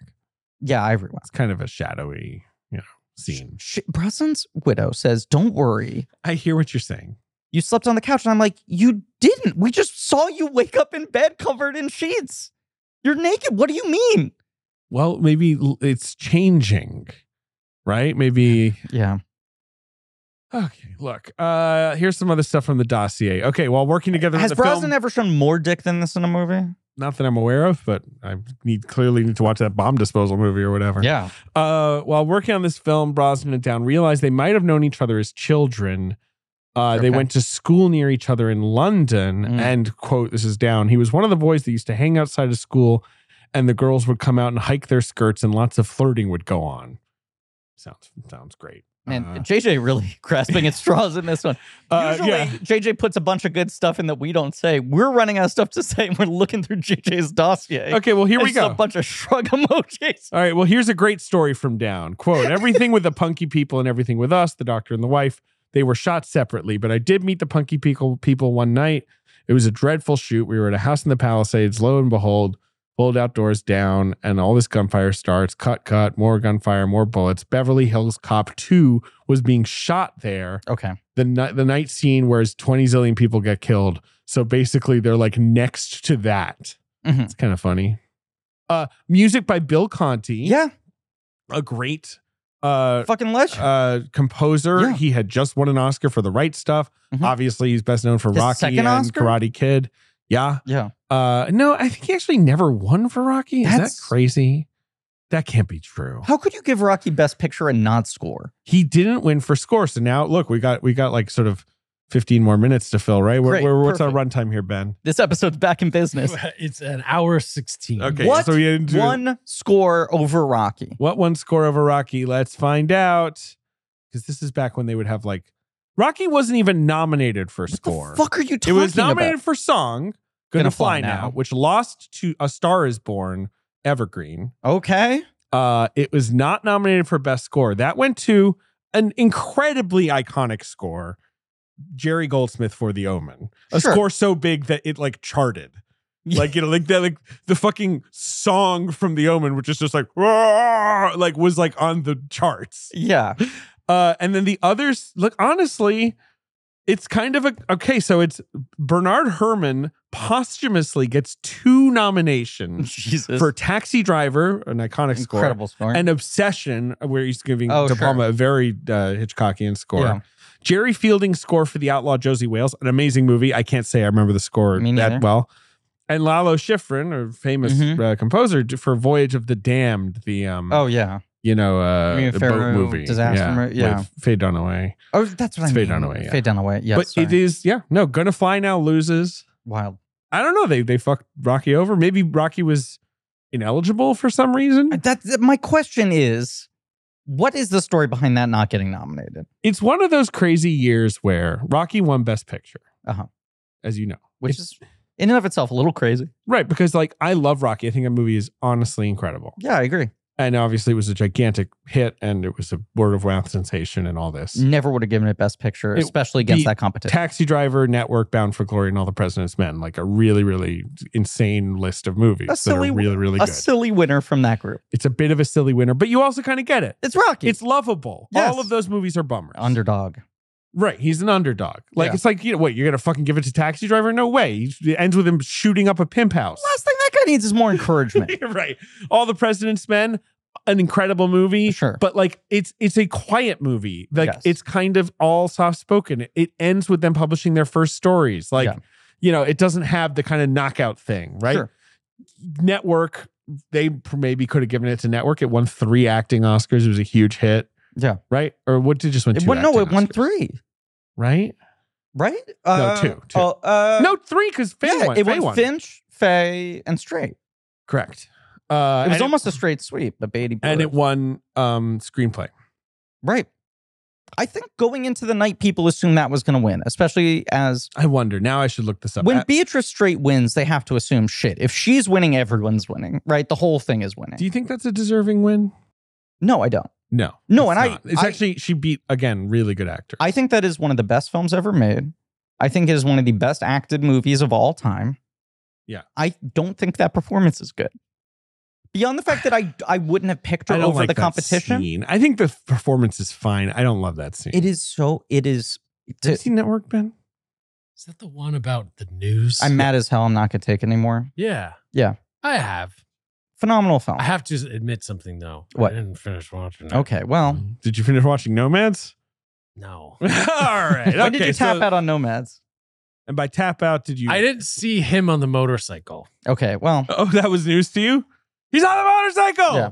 was your was your internal monologue while watching Network? I'm bored as hell and I'm not going to take it anymore. Yes. Okay, Network, everyone's yelling. Can you do some Foley work for your jaw hitting the floor when I tell you he's on the motorcycle? Just do a big thunk. yeah. Okay. Um, And then I'll have it, my tongue unfurl too. That'd be great. uh, Uh, Beatrice Straight to to pull a Simsism, I think is a ham sandwich in that movie. but everyone is. But everyone else is, eh, they, how do I put it? Everyone else is very kind of like comedically canny with their performance. None of the performances in that movie are subtle. Hers is the only one that feels melodramatic and self serious to me. The other nominees, I agree, basically. The other nominees, Jane type- Alexander, Jane which is an Alexander, incredible one scene all performance. presence man. She's so good in that fucking Yeah. movie. Um, Jodie Foster for Taxi Driver, obviously an amazingly iconic Yeah. performance. Lee Grant for Voyage of the Damned. You know, okay, that's the movie I haven't seen. Lee That's Gr- for Lee Grant's a great ass. Coming actor. after the year she wins, though, right? Right. uh, she won. For Shampoo. Yeah, a year before for Shampoo Okay. and uh, Piper Laurie for Carrie, which is an awesome performance. That's probably who they should have given it to, right? Maybe. I don't know. Yeah, she never won an Oscar. I Yeah. mean, I love Piper Laurie. Should they bring is she still alive? Who? Piper Laurie? Yeah. Why do I think No, she she passed just very died. recently? Yes. Fuck. We just lost her. What are you going to Yeah. say? Bring her back? Yeah, they should should they pull the um Carrie Legacy? yeah, the, the- what they did to poor Ellen Burstyn. Have you seen that movie I yet? haven't. Do you know what they do to her? Uh, I, I what they like knock her out and then she's just kind of like asleep in a room. Knock for a her while? out would be kind. Look, spoiler alert for The Exorcist fucking believer. Okay. They And that was the official title was The Exorcist colon fucking believer. no, she. They're like, hey, hey, can, you know, we've got a possession situation that's like what happened to your daughter. Can you? Oh, I'll come. Okay, yes, no, Yeah. I, I haven't seen my daughter in years. We're estranged, but I'd love to help you. Let me go talk to your daughter. I, you know, I'll go in the room with her. Uh-huh. Talks to the kid for like thirty seconds. The kid fucking blinds her in both eyes. She's in the hospital for the rest of the movie with no eyes. No eyes. Uh, feels rude. it's a little rude. The other thing is, Oh. oh, Does she get to do anything else? At the end of the movie, Linda Blair shows up and gives her a hug. That's it. Pretty much. During the big possession scene, you kind of cut to her in the hospital and she's sort of going like, whoa, E, and maybe she's Ellis- Were helping there out. people in a van at any point? maybe. when when maybe sort of just in the background. okay. when the possessed girl fucks with Ellen Burstyn, does she yell "Try blindness"? Yes. That would be funny. That would Well, be I funny think if I she didn't- referenced the conversation you had with her. Waiting months for me to make that joke. Um, she, but David, I got a pitch for this scene. It might seem a little strange. I really think this is a moment to riff on a conversation I had with some twerp in a makeup trailer ten years ago. yeah, to be clear, that's Ellen Burstyn talking to David Gordon Green, not Griffin talking to David Sims. Now, uh, Bill Conti did the score. Uh, Elliot Kastner. no, I, wa- I again- want to go back to that. I want to go back to that because we're never going to talk about fucking Exorcist, uh, fucking believer. Oh, sure. I'm changing the title. It's now called fucking Exorcist colon fucking believer. Uh huh. they, they I, I think it came out that she shot all her footage for that movie the end of 2020 Huh. because they make this big deal. Yeah. Three films, they're getting Burstyn back, her first time since the original film. Ellen Burstyn close to 90. Yeah, she's very old. And they were Uh, like, look, COVID, we don't know how long this goes on for. Yeah. she's 90 years old. Let's get a bunch of footage in the can right now. Principal turn it in. photography on that movie doesn't start until like a year later. They foregrounded the Burston shit. So what do they just have her eat breakfast and like? this is my fucking question. So maybe that's why it's because it doesn't really. But then she went back for reshoots. she must have because yeah, it doesn't This make any year. sense in the movie. It doesn't like So I'm like, you her shot- role in the movie doesn't make sense. yeah. Did she shoot a bunch of stuff in 2020 that they didn't use? possibly. And it was so unusable that they're like, in 2023, come back. We're going Well, to they send might you have to the just hospital. brought her in like how fucking How I Met Your Mother shot the ending at season two. That's what it sounded like. like and just been like, well, just in case. And then they was like, oh, actually, COVID restrictions have lifted. You're still in good health. So now we'll shoot the real movie with you. FYI, you're gonna get stabbed in the eyes. what the fuck is that? I don't know. But like the thing in that movie is you can tell that David Gordon Green is like, wow, this will pull a fast one on them. Like they, you know, that no one will see this coming. The devil gets a win. He said that in an interview somewhere, like early on. It throws you off no one will see it balance. coming. And after being blinded, she won't see it going. But here's the thing: when you're watching the movie, you do see it coming because you're like, "Who's letting this 90 year old Yeah. woman in a room alone with a possessed demonic child? Bad this is move. a terrible idea." I dumb. didn't. She has like a book. ben, let's get that on the record. I Ben didn't. did not. you didn't do it. You ben didn't let is him in. not responsible for Nope. letting her in. The other thing about that movie is it's like it's just fucking hilarious. It's fucking hilarious that that movie came out the same year as The Pope's Exorcist, Uh huh. which is just like a meme on wheels. And that movie is like more realistic than fucking Exorcist Believer. But there's this moment in Not Exorcist even Believer. like more entertaining, more Yeah, exactly. realistic. You're like this actually has more to say. But Exorcist Believer has this scene where like they're like, "All right, we need an exorcism. Catholic priest, will you do it?" And he's Yeah. like, "Nah, we don't do those anymore. We're getting too much trouble." Like Sure. I'm not gonna do it. So instead, they have to get this like motley crew of Right. exorcists There's to the, do the it. Avengers of Faith, right? Y- yeah, basically. Sure, it's the Avengers West Coast at best, I would say, but okay. Uh, yeah, and then uh, as there's this they, they find the flat man of rabbis. exactly. Well, that's the Great Lakes Avengers. Oh, Uh, yeah, good call. Um, they bring in, and then the, there's a big twist where the priest rushes in in the middle of the exorcism, being like, "I will help. I feel so guilty about this." And they Incredible just, like twist. twist his neck around in one second. Oh, and a- kick him out of a the true house. twist. Yeah, okay. yeah. Anyway, terrible movie. Look, I just want to tell you, how did Bill Conti get this gig, Griff? How? Elliot Kastner yelled at him. That's right. He was like, "Come on, just do it." And then it he seems like cried. this the answer with everything. I just like that the Ellie Caster's producing style sounds like MacGruber, where he's like, "Please, please, I need this." Like he goes in and tries to like tough guy hardball him, and he becomes so that pathetic that scene they're is so funny. so funny. Uh, Conti, it's one of the only uh he'd been working with orchestras. This is an electronic moment and a Okay. guitar moment. Ted Nugent Oh. plays the guitar on the score. Ted Nugent has songwriting credits for four tracks on this movie. that- In the end credits, I noticed So does not there's- sing them, but all the songs in the film were co-written by Ted Nugent. apparently in and and in this and this movie is going to Broadway to be clear. Of course. Nomads coming to Broadway in 2024. Is that why the van they're doing that? The experience. Exactly. Yeah, exactly. Oh, okay. Uh, there were synthesizers. There's Ted. There's John McTiernan. There's an engineer. There's Bill Conti. Okay, There wasn't a score. Like he didn't write something down. okay, He just kind of they just kind of went in there with Ted and kind of jammed, and that's how the score happened. kind of sounds like that. Uh, yeah. I mean, Ted Nugent is one of those guys where I'm like, who the fuck is he? I know he's a famous guitarist. Uh huh. I know he was in like damn Yankees. He was in these supergroups, but he's not like like who, who nobody fucking likes Ted Nugent, right?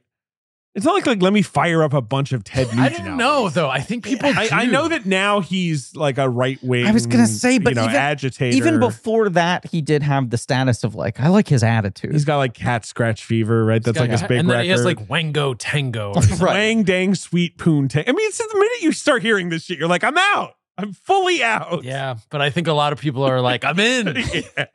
I want in. more.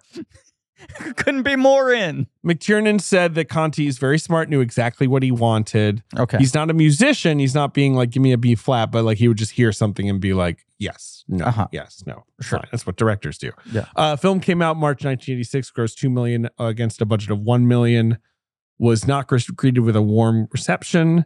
By Has- Uh, anyone other than Arnold Schwarzenegger. Uh, right. Um, Walter Goodman of the Times calls it murky. Uh, says there's no real explanation why anyone should bother. Uh, maybe try John McTiernan if you want to know what is going on in this movie. Wow. Uh, Kevin Thomas in the LA Times says it does have style, Mhm. brings to mind Body Double. Uh, but alongside it, the Brian De Palma thriller seems as substantial as Shakespeare. So fucking shots fired at Body Double, you know, in the killing of nomads. Mhm. He's like shooting through Body Double to kill nomads. That's rude. McTiernan says, I was happy to the, with the film to a point. hmm I don't know. Uh, as we'll see in the next dossier, there was at least one famous fan of the film. Ooh, a little tease from JJ there. His uh, yes, his his Arnold Schwarzenegger is the answer. JJ, you're fired. hey, come on. I'm joking. You're not fired. To be fair, JJ did write ten pages on this Uh, movie. it- I'm amazed he got Astounding. what ending. font? It's small! 72. single spaced. Like he did not. is for Apple. I would make it clear he did not flub this. Uh, his uh, fart his way through this assignment. The the McTiernan quote is that like uh, a Sc- uh, Kubrick once said, getting fifty percent of what you set out to get i- is doing very well. And then McTiernan says, when you first start in films, if you get ten percent of what you had in mind, you, you're doing well. Should we play the box office game? So you know, to McTiernan, this is ten percent of what he intended Here's to do. some cool news, Griff. What? Disney is going to release I Soul, just saw Luca, this. and Turning Red in theaters uh, this year. This- well, yes, the staggering them, giving them semi-wide releases January, February, March. I like It's the kind of idea. a of fun it. idea. Yeah. And then Inside Out 2 comes out in June. Well, you and I were I'll talking go see about. Turning Red. yeah, Maybe I'll take. Yeah, it's kind of not the movie to take my daughter to. maybe, Maybe. maybe. I don't think she'd care. I saw that's the only one I got to see in theaters because they did a tiny did do little one thing unpublicized AMC Maybe twenty five Soul. Yeah. Soul's fun. It's got a cat. globs. The cat's in it for oh well the No, no, the the, real cat. Yeah. I meant I think about the soul cat. Um, and that's Soul is a movie where I'm like, I saw that in December 2020. Correct. I don't remember it very well, and I haven't thought about it much. I, since. I would very I much listen to the score sometimes. the score is great. Uh, I, I would very much. Uh, I'm, I'm looking forward to seeing both those films in theaters. You and I were talking about the idea of trying to curate a film series of movies that never got to play in theaters. Yes, Movies based that on didn't get their extrapolating shots. from The Empty Man. Uh, but you could throw Mank in there. I mean, we could do Could it Throw Mank in there. I just would with the throw- movies we've covered. I would throw. I'm thinking of ending things in there. yeah, we'll see. This is if we I want to might do throw Lovers Rock in there. The uh, Defy McQueen Bloods. movie. finally played like one day at the Paris here Five in city, and I Bloods. missed it. Uh, what are some? You know, I saw Palm Springs in a theater, but that might be fun to get into You did. theaters. I mean, even just from our canon, Empty Man, Old Guard, Mank. Yeah. Tenant did get a release, but a lot of people didn't get to but see nice it that to way. do Tenet. Uh, a real run would Did be we cool. see that? We saw it in, yeah, We did. but it was just the three of us. We went, it was yeah, and, and your girlfriend, Oh, right. yeah. uh, and we went in New Jersey the last day before they pulled it off of screens. Right. I had already seen it. I had done Yeah. that. I went to Connecticut to see it the first time Okay, well, Oh. with Stefanski okay, well, and Ehrlich. okay, I think Oh, sounds was the right. crew. Yeah. David. Yes. Uh, I co-host a podcast. I don't know if you are aware of Playing it. Jack Griffin and David. Uh, y- you actually you you are the other host on. it. Yeah. Don't know what to say or to expect. Uh, all you need to know is the name of the show is Blank Check. Um, people think it must be real cushy being a podcast host. Sure. Get to watch movies and talk about them. Oh, what a nice existence you got. You're- but they're not considering how much I worry. about? Everything. Well, you do. Are my takes hot enough? Are they too hot? Uh huh. Am I entering the discourse? Am I leaving out? Did I forget to mention some important piece of context? And Did I not consider that uh, one movie I dislike was another person's favorite movie, and that was rude of them to hear me say that? and One thing I never have to worry about when I host is whether my guests will find their sleeping accommodations up to scratch. oh, interesting. Why? Well, I'm realizing now that this copy is about hosting people at your home, Uh huh. like hosting guests. Something you never do. Right. And I just read this as if they were obviously asking me to talk about being a host of a podcast. I'm just uh realizing this in real time, and we're not taking this over. This is the ad read. A hundred percent. Uh, you're talking about Burroughs' new shift sleeper sofa. Exactly. Uh, it's one of those things everyone should have in their home. Mhm. It's a comfortable everyday sofa Mhm. that easily converts into a queen size sleep surface. That's a nice surface. genuine queen size, Mhm. not a full, full queen size sleep surface that sleeps two people very comfortably. I've got a burrow. Oh, you do? I do. I don't have the sleeper sofa, although I am very intrigued. Uh huh. I ha- do have the Nomad sofa plus the sleep kit, uh, which is another like sleep thing that they offer, Sure. which is really good. Uh, the best thing about Burrow, I live in New York City. It's hard to get couches David. uh, through doors Mhm. and upstairs and so Yep. on and so forth. The Burrow breaks down very easily, and then you assemble it in your house. It's e-, easy to get in. It's easy to get out. I had a burrow at my old apartment. Yeah. I miss it, actually. Go get it. Well, maybe. But I'll tell you, here's another thing I like. I know this isn't the one they specifically uh, Throw in bought a couple ad space garbage to bags, talk get about. on the six train. You could. You could bring it over one piece at a time. You could. It's easy to assemble. It's easy to I, disassemble. I recently moved and I said to like the movers, like, I said this couch comes apart. And he's like, Oh, believe me, I'm very familiar with burrows. They are great for moving. you want movers to like you? Yes. Buy some burros. Yes. Here's the other thing. You hear that, you go, oh, this is going to look like it's made out of Playmobil or something. Right, right, Oh, it must be junky. It must be junky. No, y- you could fool anyone. You could. anyone It's a but a great sofa. mover. The thing I was going to say, my burrow I, I had at my old apartment, a feature I really like, even though they didn't put this in the copy. Yeah. They put like a charging cable. Yeah, yeah, You know what I'm saying? There's like USB ports in between the cushions yeah. It's pretty clever. so that you can plug your couch into they the got a wall. lot of stuff like that. And you, can know. charge devices while sitting on the couch without having to reach over to the outlet. You know what I'm saying, Ben? They're all about the thoughtful details. It's a good company. And this this shift sleeper sofa, one it's- when it's unfolded, it's Mhm. got layers of cooling memory foam, it's got comfort foam, it's got Right. core foam. You got a nice night of sleep for any guest.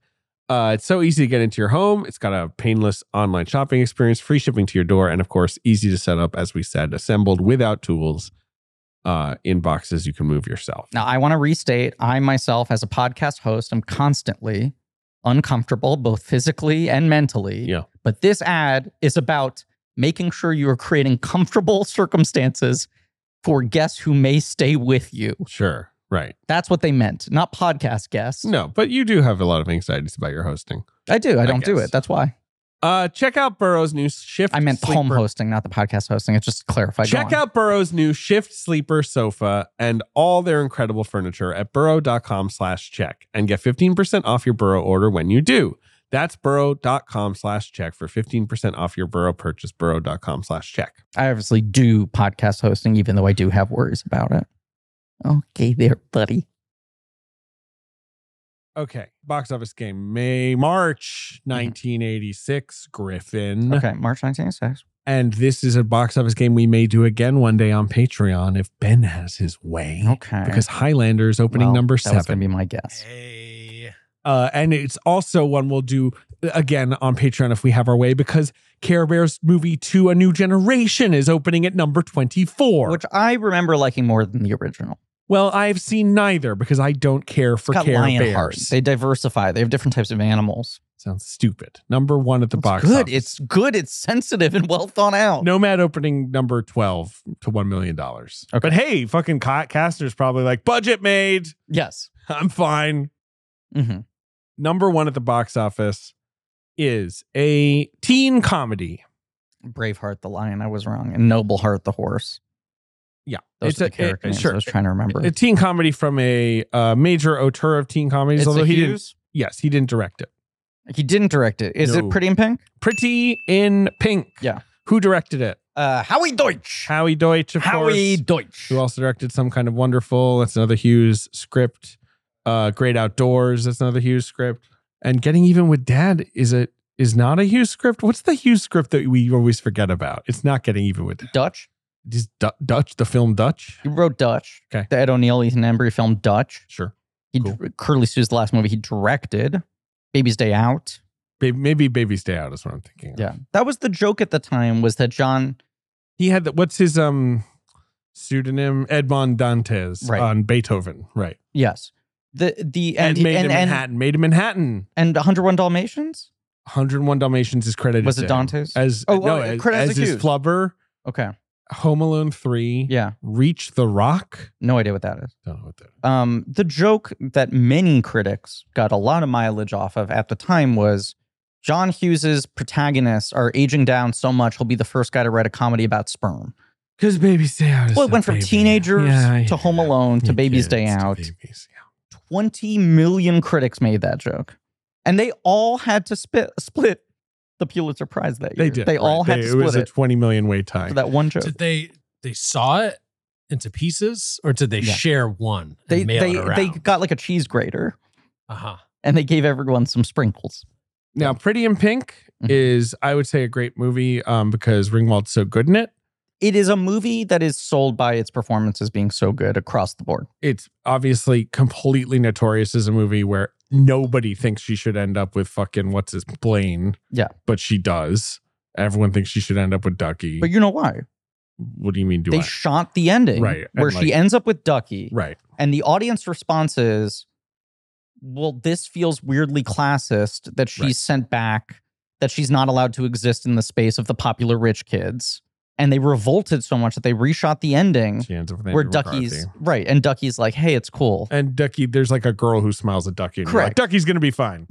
No, I think that script is kind of bullshit. Yeah. And Ringwald, Cryer, uh, Spader, Spader. uh, Stanton, Stanton. Harry Dean Stanton. just er, Annie fucking Potts. knockout, uh, f- knockout performances. McCarthy is the weakest link in it, but yeah, Yeah, five he- he's- he's incredible not so good. performances in a script But that does not much like how necessarily- what's his pants in 16 candles is no good like ringwald's amazing in that Oh, yes. Mm-hmm. and like uh fucking anthony michael hall is great but Right. like the the stud is totally The boring studs in and that nothing. movie Yeah, uh where are Um, you on hughes on those movies because those movies when i watched them were like fossils to me Yeah. like i didn't dislike them but See. i was like this is not about my like experience as a see, I teenager. reverse engineered my personality around them.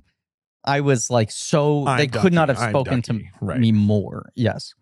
I felt the same way, David. It felt a little um foreign to me. like in Breakfast Club when Ali Sheedy has to transform, I'm like, she's babe. Like, and I'm not saying Well, that out yeah. of some everyone thinks that. I mean, that's Right. But like, I'm like, I'm from the '90s.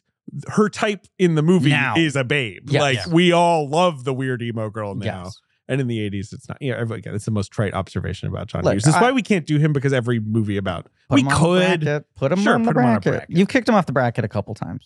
Maybe Yeah, we put him 'cause on. I'm this. always just like everyone said everything there is to say about this fucking movie.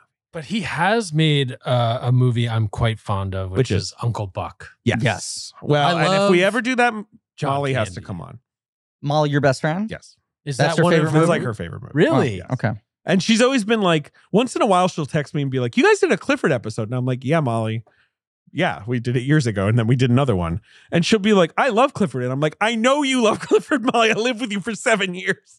And then she's like, Are you ever going to do an Uncle Buck episode? And I'm always like, We'll let you know. I And she's mean- kind of like, That's the other one. Those are the two. She's loomed quite large on this show. She's Molly? come up so many times. Yeah. Yeah, you She talk has. about I it mean, all the she's time. been very important to me. Best friend, former roommate. Uh, Uh, ben, I say, what? if it ever works, Yeah. I would love to do an episode on Uncle Buck with Molly. with Molly Auerbach. Yeah. Molly's choice. Yeah. Sure.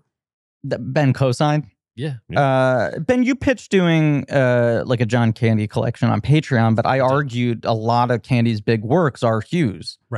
Yeah, but we could call it like the mixed bag of candy.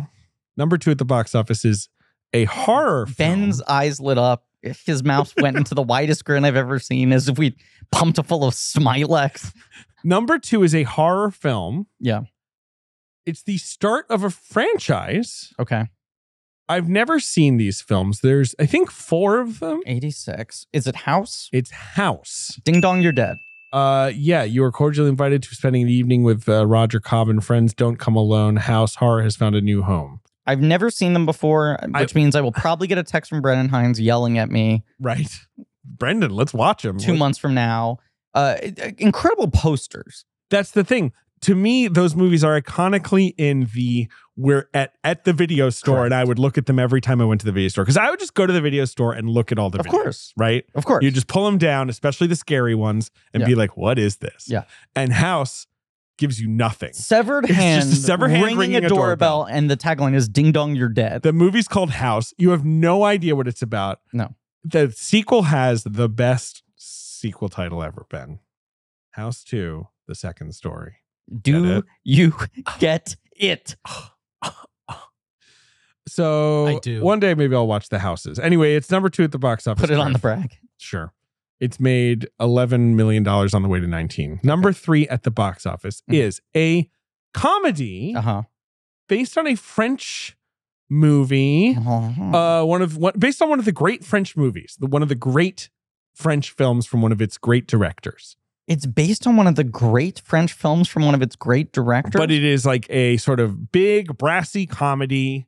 it's not. i- Um, uh, is I'm it not Down sure. and Out in Beverly Hills? Paul Mazursky's Down and Out in Beverly Hills, which remake is of course Budo Safe from Drowning. Jean Renoir's Buddha Saved from Drowning, Yes. uh, which is basically like a suicidal homeless man appears in the life of like a rich family and crazy shit starts happening. That's the French movie. Now, who do you think you would cast in the 80s broad studio comedy version of that same story? I don't know. Tell me. Save me from drowning.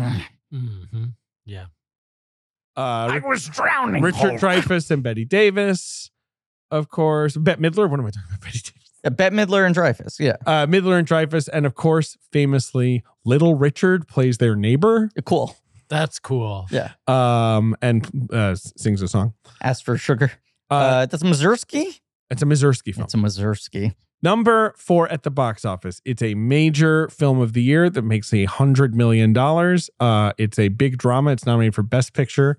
It's nominated. Doesn't win Best Picture. No, in fact, it doesn't win a single Oscar. Rude. Is it The Color Purple? It's The Color Purple. I was going to tell you, it's also came out last year again as a Sure. musical, but that's an obvious clue. but it was famously, uh, for a long time, it had the record for the most noms with no win. Because I think it got nine Uh huh. Oscar noms. Yes. No, eleven. Goose Egg. Something finally beat it with zero wins. Yes. And more noms? It tied with the turning point. Those were the two that had Sure. eleven. There now may be one with twelve that didn't win. Yeah. Might be like Irishman. It There's might like be. rude shit like that. the last couple of years have been. Because to rack that up, you need to get a bunch of tech nods and like three to four acting nods. Yes. Like you need to like, and Color Purple has three acting nominations. But last year was that weird. no, Well, now it'll be two years ago. But the 2023 Academy Awards ceremony had that weird thing where like three or four of the most nominated films got zero wins Well, because it everything Oh, makes space everywhere for all at Coda. once. No, I'm Oh, you mean everything everywhere? Right. that year there was like a monopoly on awards. look uh, number five at the box office is a great comedy from a you know a fraught figure in the world of comic filmmaking But you think this is a great one? yeah obviously this From- is like one of his best 1980 is it Hannah and her sisters? Hannah and Her Sisters. Yeah, it's one of Woody his best Allen. movies. Yeah, it's probably his best movie I think it kind is. of i, I don't think it know or is. it's kind of like the quintessential woody allen movie I think in a this is way the best one. you've also got and a huge well actually you know what i was about to say huge hit but like it's like a mid-sized hit but It- for him it was a big hit It was his biggest hit Yeah, ever. because it made like 40 million Until dollars. Midnight in Paris, that was the highest grossing film of his. uh you've also got wildcats Oh, sure. uh the football movie with goldie hawn Which is uh, quietly becoming a, te- a, a team coach, a football team coach. quietly the first Woody and Wesley movie. Do Yes, you know- Woody and Wesley are both in it, Yes. but That's in what I small mean. roles. If you want to complete the Woody Wesley trilogy, You got Highlander, got Sally Field and Murphy's Romance with um James Uh, Garner, James Big Jim Garner? Garner. Yeah, big- that's a movie I feel like I probably would love. yeah Sally Field. She's a fucking. If I put that on, I I'd be Babytron. just screaming about it for two weeks. Do you know how good Murphy's Romance Uh, is? number nine, you have oh Ben. If you're ever We looking didn't to know how sleep, good we had. it. out of Africa, throw it on. David hates it. Uh, very boring. Uh, number ten, of course, my favorite movie, the film FX about FX VFX Yeah. in crime. Yes. What if this crime happened with visual effects? Finally, the two biggest stars united: Brown and Dennehy. Brian Brown and Brian Dennehy. The Bryans. And of course, the sequel was called FX2 The Deadly Art of Illusion, which is an incredible, Incredible sub- subtitle. I've said this before, but that the editing uh, department uh, at my my college, the college I briefly attended, CalArts, had only the FX2 poster framed on the wall, and it wasn't like signed by an alumni who had gone there. It was not clear why that was the one poster they had. um, that's kind of cool, though. Yeah. Good poster. Um, number 11 is the fourth weekend of the Chuck Norris Lee Marvin film, The Delta Force. Oh sure, Nomads opening below that. Mm. John, we're sorry we beat up on this movie. I don't know that we're really going to beat up on any or well, maybe a certain movie about a rolling ball. but it's certainly going to be. I think it's going to be a good run for you for a minute here. I We're going to we're going to love the next three. has he made another film this boring? Is the question. Th- th- well, and there's only one answer. There's only one man who knows, the medicine man. The medicine. no one knows if that movie's boring or not because no one's ever seen it. No, that that was an example of an episode where we we had to do some digging. That was a like, you know, fucking, you know, Bueller, Bueller, like, you know, like when we were like, anyone seen Medicine Man want to guest on this Right. episode? Does someone want assigned homework? Was how it settled, but I think it'll be a fun episode. Uh, listen, I'm very excited to be doing McTiernan. The rest of these episodes are going to be fucking corkers. The man has made five of the most watchable movies in history, arguably, and his bounces are big and wild and woolly by Mm-hmm. and large. And then we'll figure out whatever Medicine Man is. Goodbye. We have to watch The Love Guru in a few minutes, so we're, We're gonna watch The Love sign Guru, but I off wanna- today. I want to say this is just executive decision, and we haven't talked about this in advance. But I just need to say this, David. We need to get this on air. JJ will text us random things at odd hours of the night as he's doing his research. And he does his research. He starts it far in advance of when we record these episodes. So we'll be getting McTiernan texts when we're doing Fincher episodes, right? Sure. And some of these thoughts, you're just like, JJ, I can't respond to this right now. This is not where my head's at. I'll catch up to you when we get to the dossier in a couple months, right? JJ has pinned in this dossier the fact that we never responded to his text where he found on Abe Books, often an academic resource for- for people who need to find rare out of print books. I did say this earlier in the episode. You did? Yes, I did. Eleven hundred dollars, right, for the entire caster? $1,236, 18 cents, $26.53 shipping. I said it very briefly. I said it Okay. like as an aside. And JJ has been pushing us to make it a Patreon tier. And I'm going to say, having watched Nomads, that I feel no desire to spend $1,200 finding out more about how this movie Right was on, made. like the collected information of Nomad. Executive decision. We do not need all of the paperwork from the development of Nomad. if someone paid us twelve hundred dollars to, To read receive it? to receive it, to receive it, yes. To read it, no. Time is money. Time is money. I would receive it though. If someone wants to pay me twelve hundred dollars to have it sent to me, Yeah. I will accept that package. Right. Right. And that's the settlement of the issue. It's done. It's over. Ben, uh, any final thoughts? I like in the movie when the character goes home and she looks in her fridge and it's empty because Mm. Hmm. you can tell a lot about a character based on what their fridge is like. Right. And if their fridge is empty, you can tell that they didn't maybe finish writing the character. um, ben, do you think you're going to sleep well tonight or poorly? Like, do you think you've now sort of unlocked the sleep and it'll come more easily tonight? Or do you think the the sleep pattern that we disrupted by doing our episode two hours after originally scheduled is going to throw you off in getting to sleep tonight? Unfortunately, usually sometime around 10 o'clock is when the sort of ghouls come out, if you will. The nomads. the nomads. The van pulls up. Yeah. And sort of similarly, it's just these annoying thoughts that don't seem to want to go away. Sure. No, I know it well. Yeah. Yeah. We'll see though. Maybe I'll just tucker myself out and I'll run down the street screaming. Oh, I thought you were going to say watch uh, Tucker. Oh. until he I'm gonna gently watch- soothes you to sleep. Smuckers, the movie about the guy who invented the jam Smucker's the man is and his jam. jam. I hope so though. I'd like to sleep normally again. Yeah, What would you do if Coppola was like, "Look, I know I said, hundred million dollar budget. I know I said Megalopolis was it, and I was going all in. It's my final statement." But there's the one other story that has wrestled inside me for so long. Daniels and I got to talking. Smucker's a man in his He jam. Wants to play JM Smuckers. He wants to know how the jam gets made. Honestly, JM Smuckers kind of looks like fucking Jeff Daniels. Daniels could play this guy Oh, in a gee, villa He looks a style. lot yeah. like Jeff Daniels. The other thing I Just like imagine if he's like, "What if we squashed the fruit?" You know, like how, how does it? What does that movie look like? I got the feedback. We all like raspberries, but I, we ought to eat a lot of them at once. But apricots? I got the feedback from audiences that they didn't want to see a film about a man who failed in the auto industry. So I'm now going to make a movie about a man who experiences no conflict and just makes a successful jam, and it lasts forever and creates generational wealth. Smuckers, a man in his jam. Thank you all for listening. This has been the first episode of Pod Hard with Avenge Cast, which I think will be a very fun couple of months. David, do you agree? I think it is. Yeah, it's gonna be great. This was the episode where we were hoping there'd be a gem to discover, and instead we fucking did some Smuckers We material. did some shit. We snuck Smuckers in there at the last second, so no one can say it was an entirely valueless episode. Uh, make some Smuckers posters. I don't know. Uh, but get on get on Photoshop and and do that and post them to whatever social platform still exists by the time this episode comes out. Thank you all for listening. Please remember to rate, review, and subscribe. Thank you to Marie Bardi, our associate producer on the show. Thank you to JJ Birch for sending us links to documents that are expensive that we will never purchase, but also doing our research. Thank you to uh, Alex Perrin, AJ McKeon for uh, editing, Lee Montgomery, the Great American Owl for our theme song, Joe Bow and Pat Reynolds for our artwork.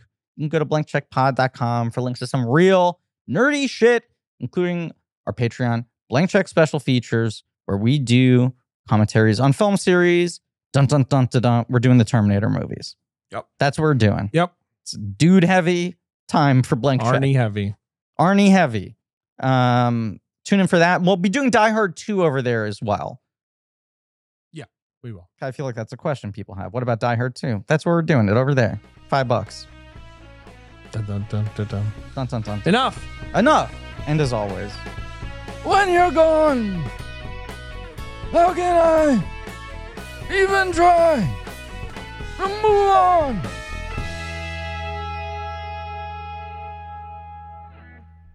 Can anyone write a novelization? I mean, what do you mean? you need the rights. What do you mean? You need the rights. Okay, that's true. Like Anyone could write it. You couldn't publish it without having. that's true. Why do you ask? Do you have. Yeah, yeah. Why do you ask? Just you know, Is there a fire in your belly? I don't know. Maybe someone needs to tell us the story of uh, Doom. doom? Yeah, What do you mean by doom? the movie with the rock in it. You It's want. based on a video I'm sorry. game. You want to write a book of the movie Doom based off the video game. correct? Okay, let me see if that's been done. Ben, I regret to inform you that a Doom film novelization was released by Pocket Star Books in 2005, adapted by John Shirley. Fuck. Damn it, John. Fuck.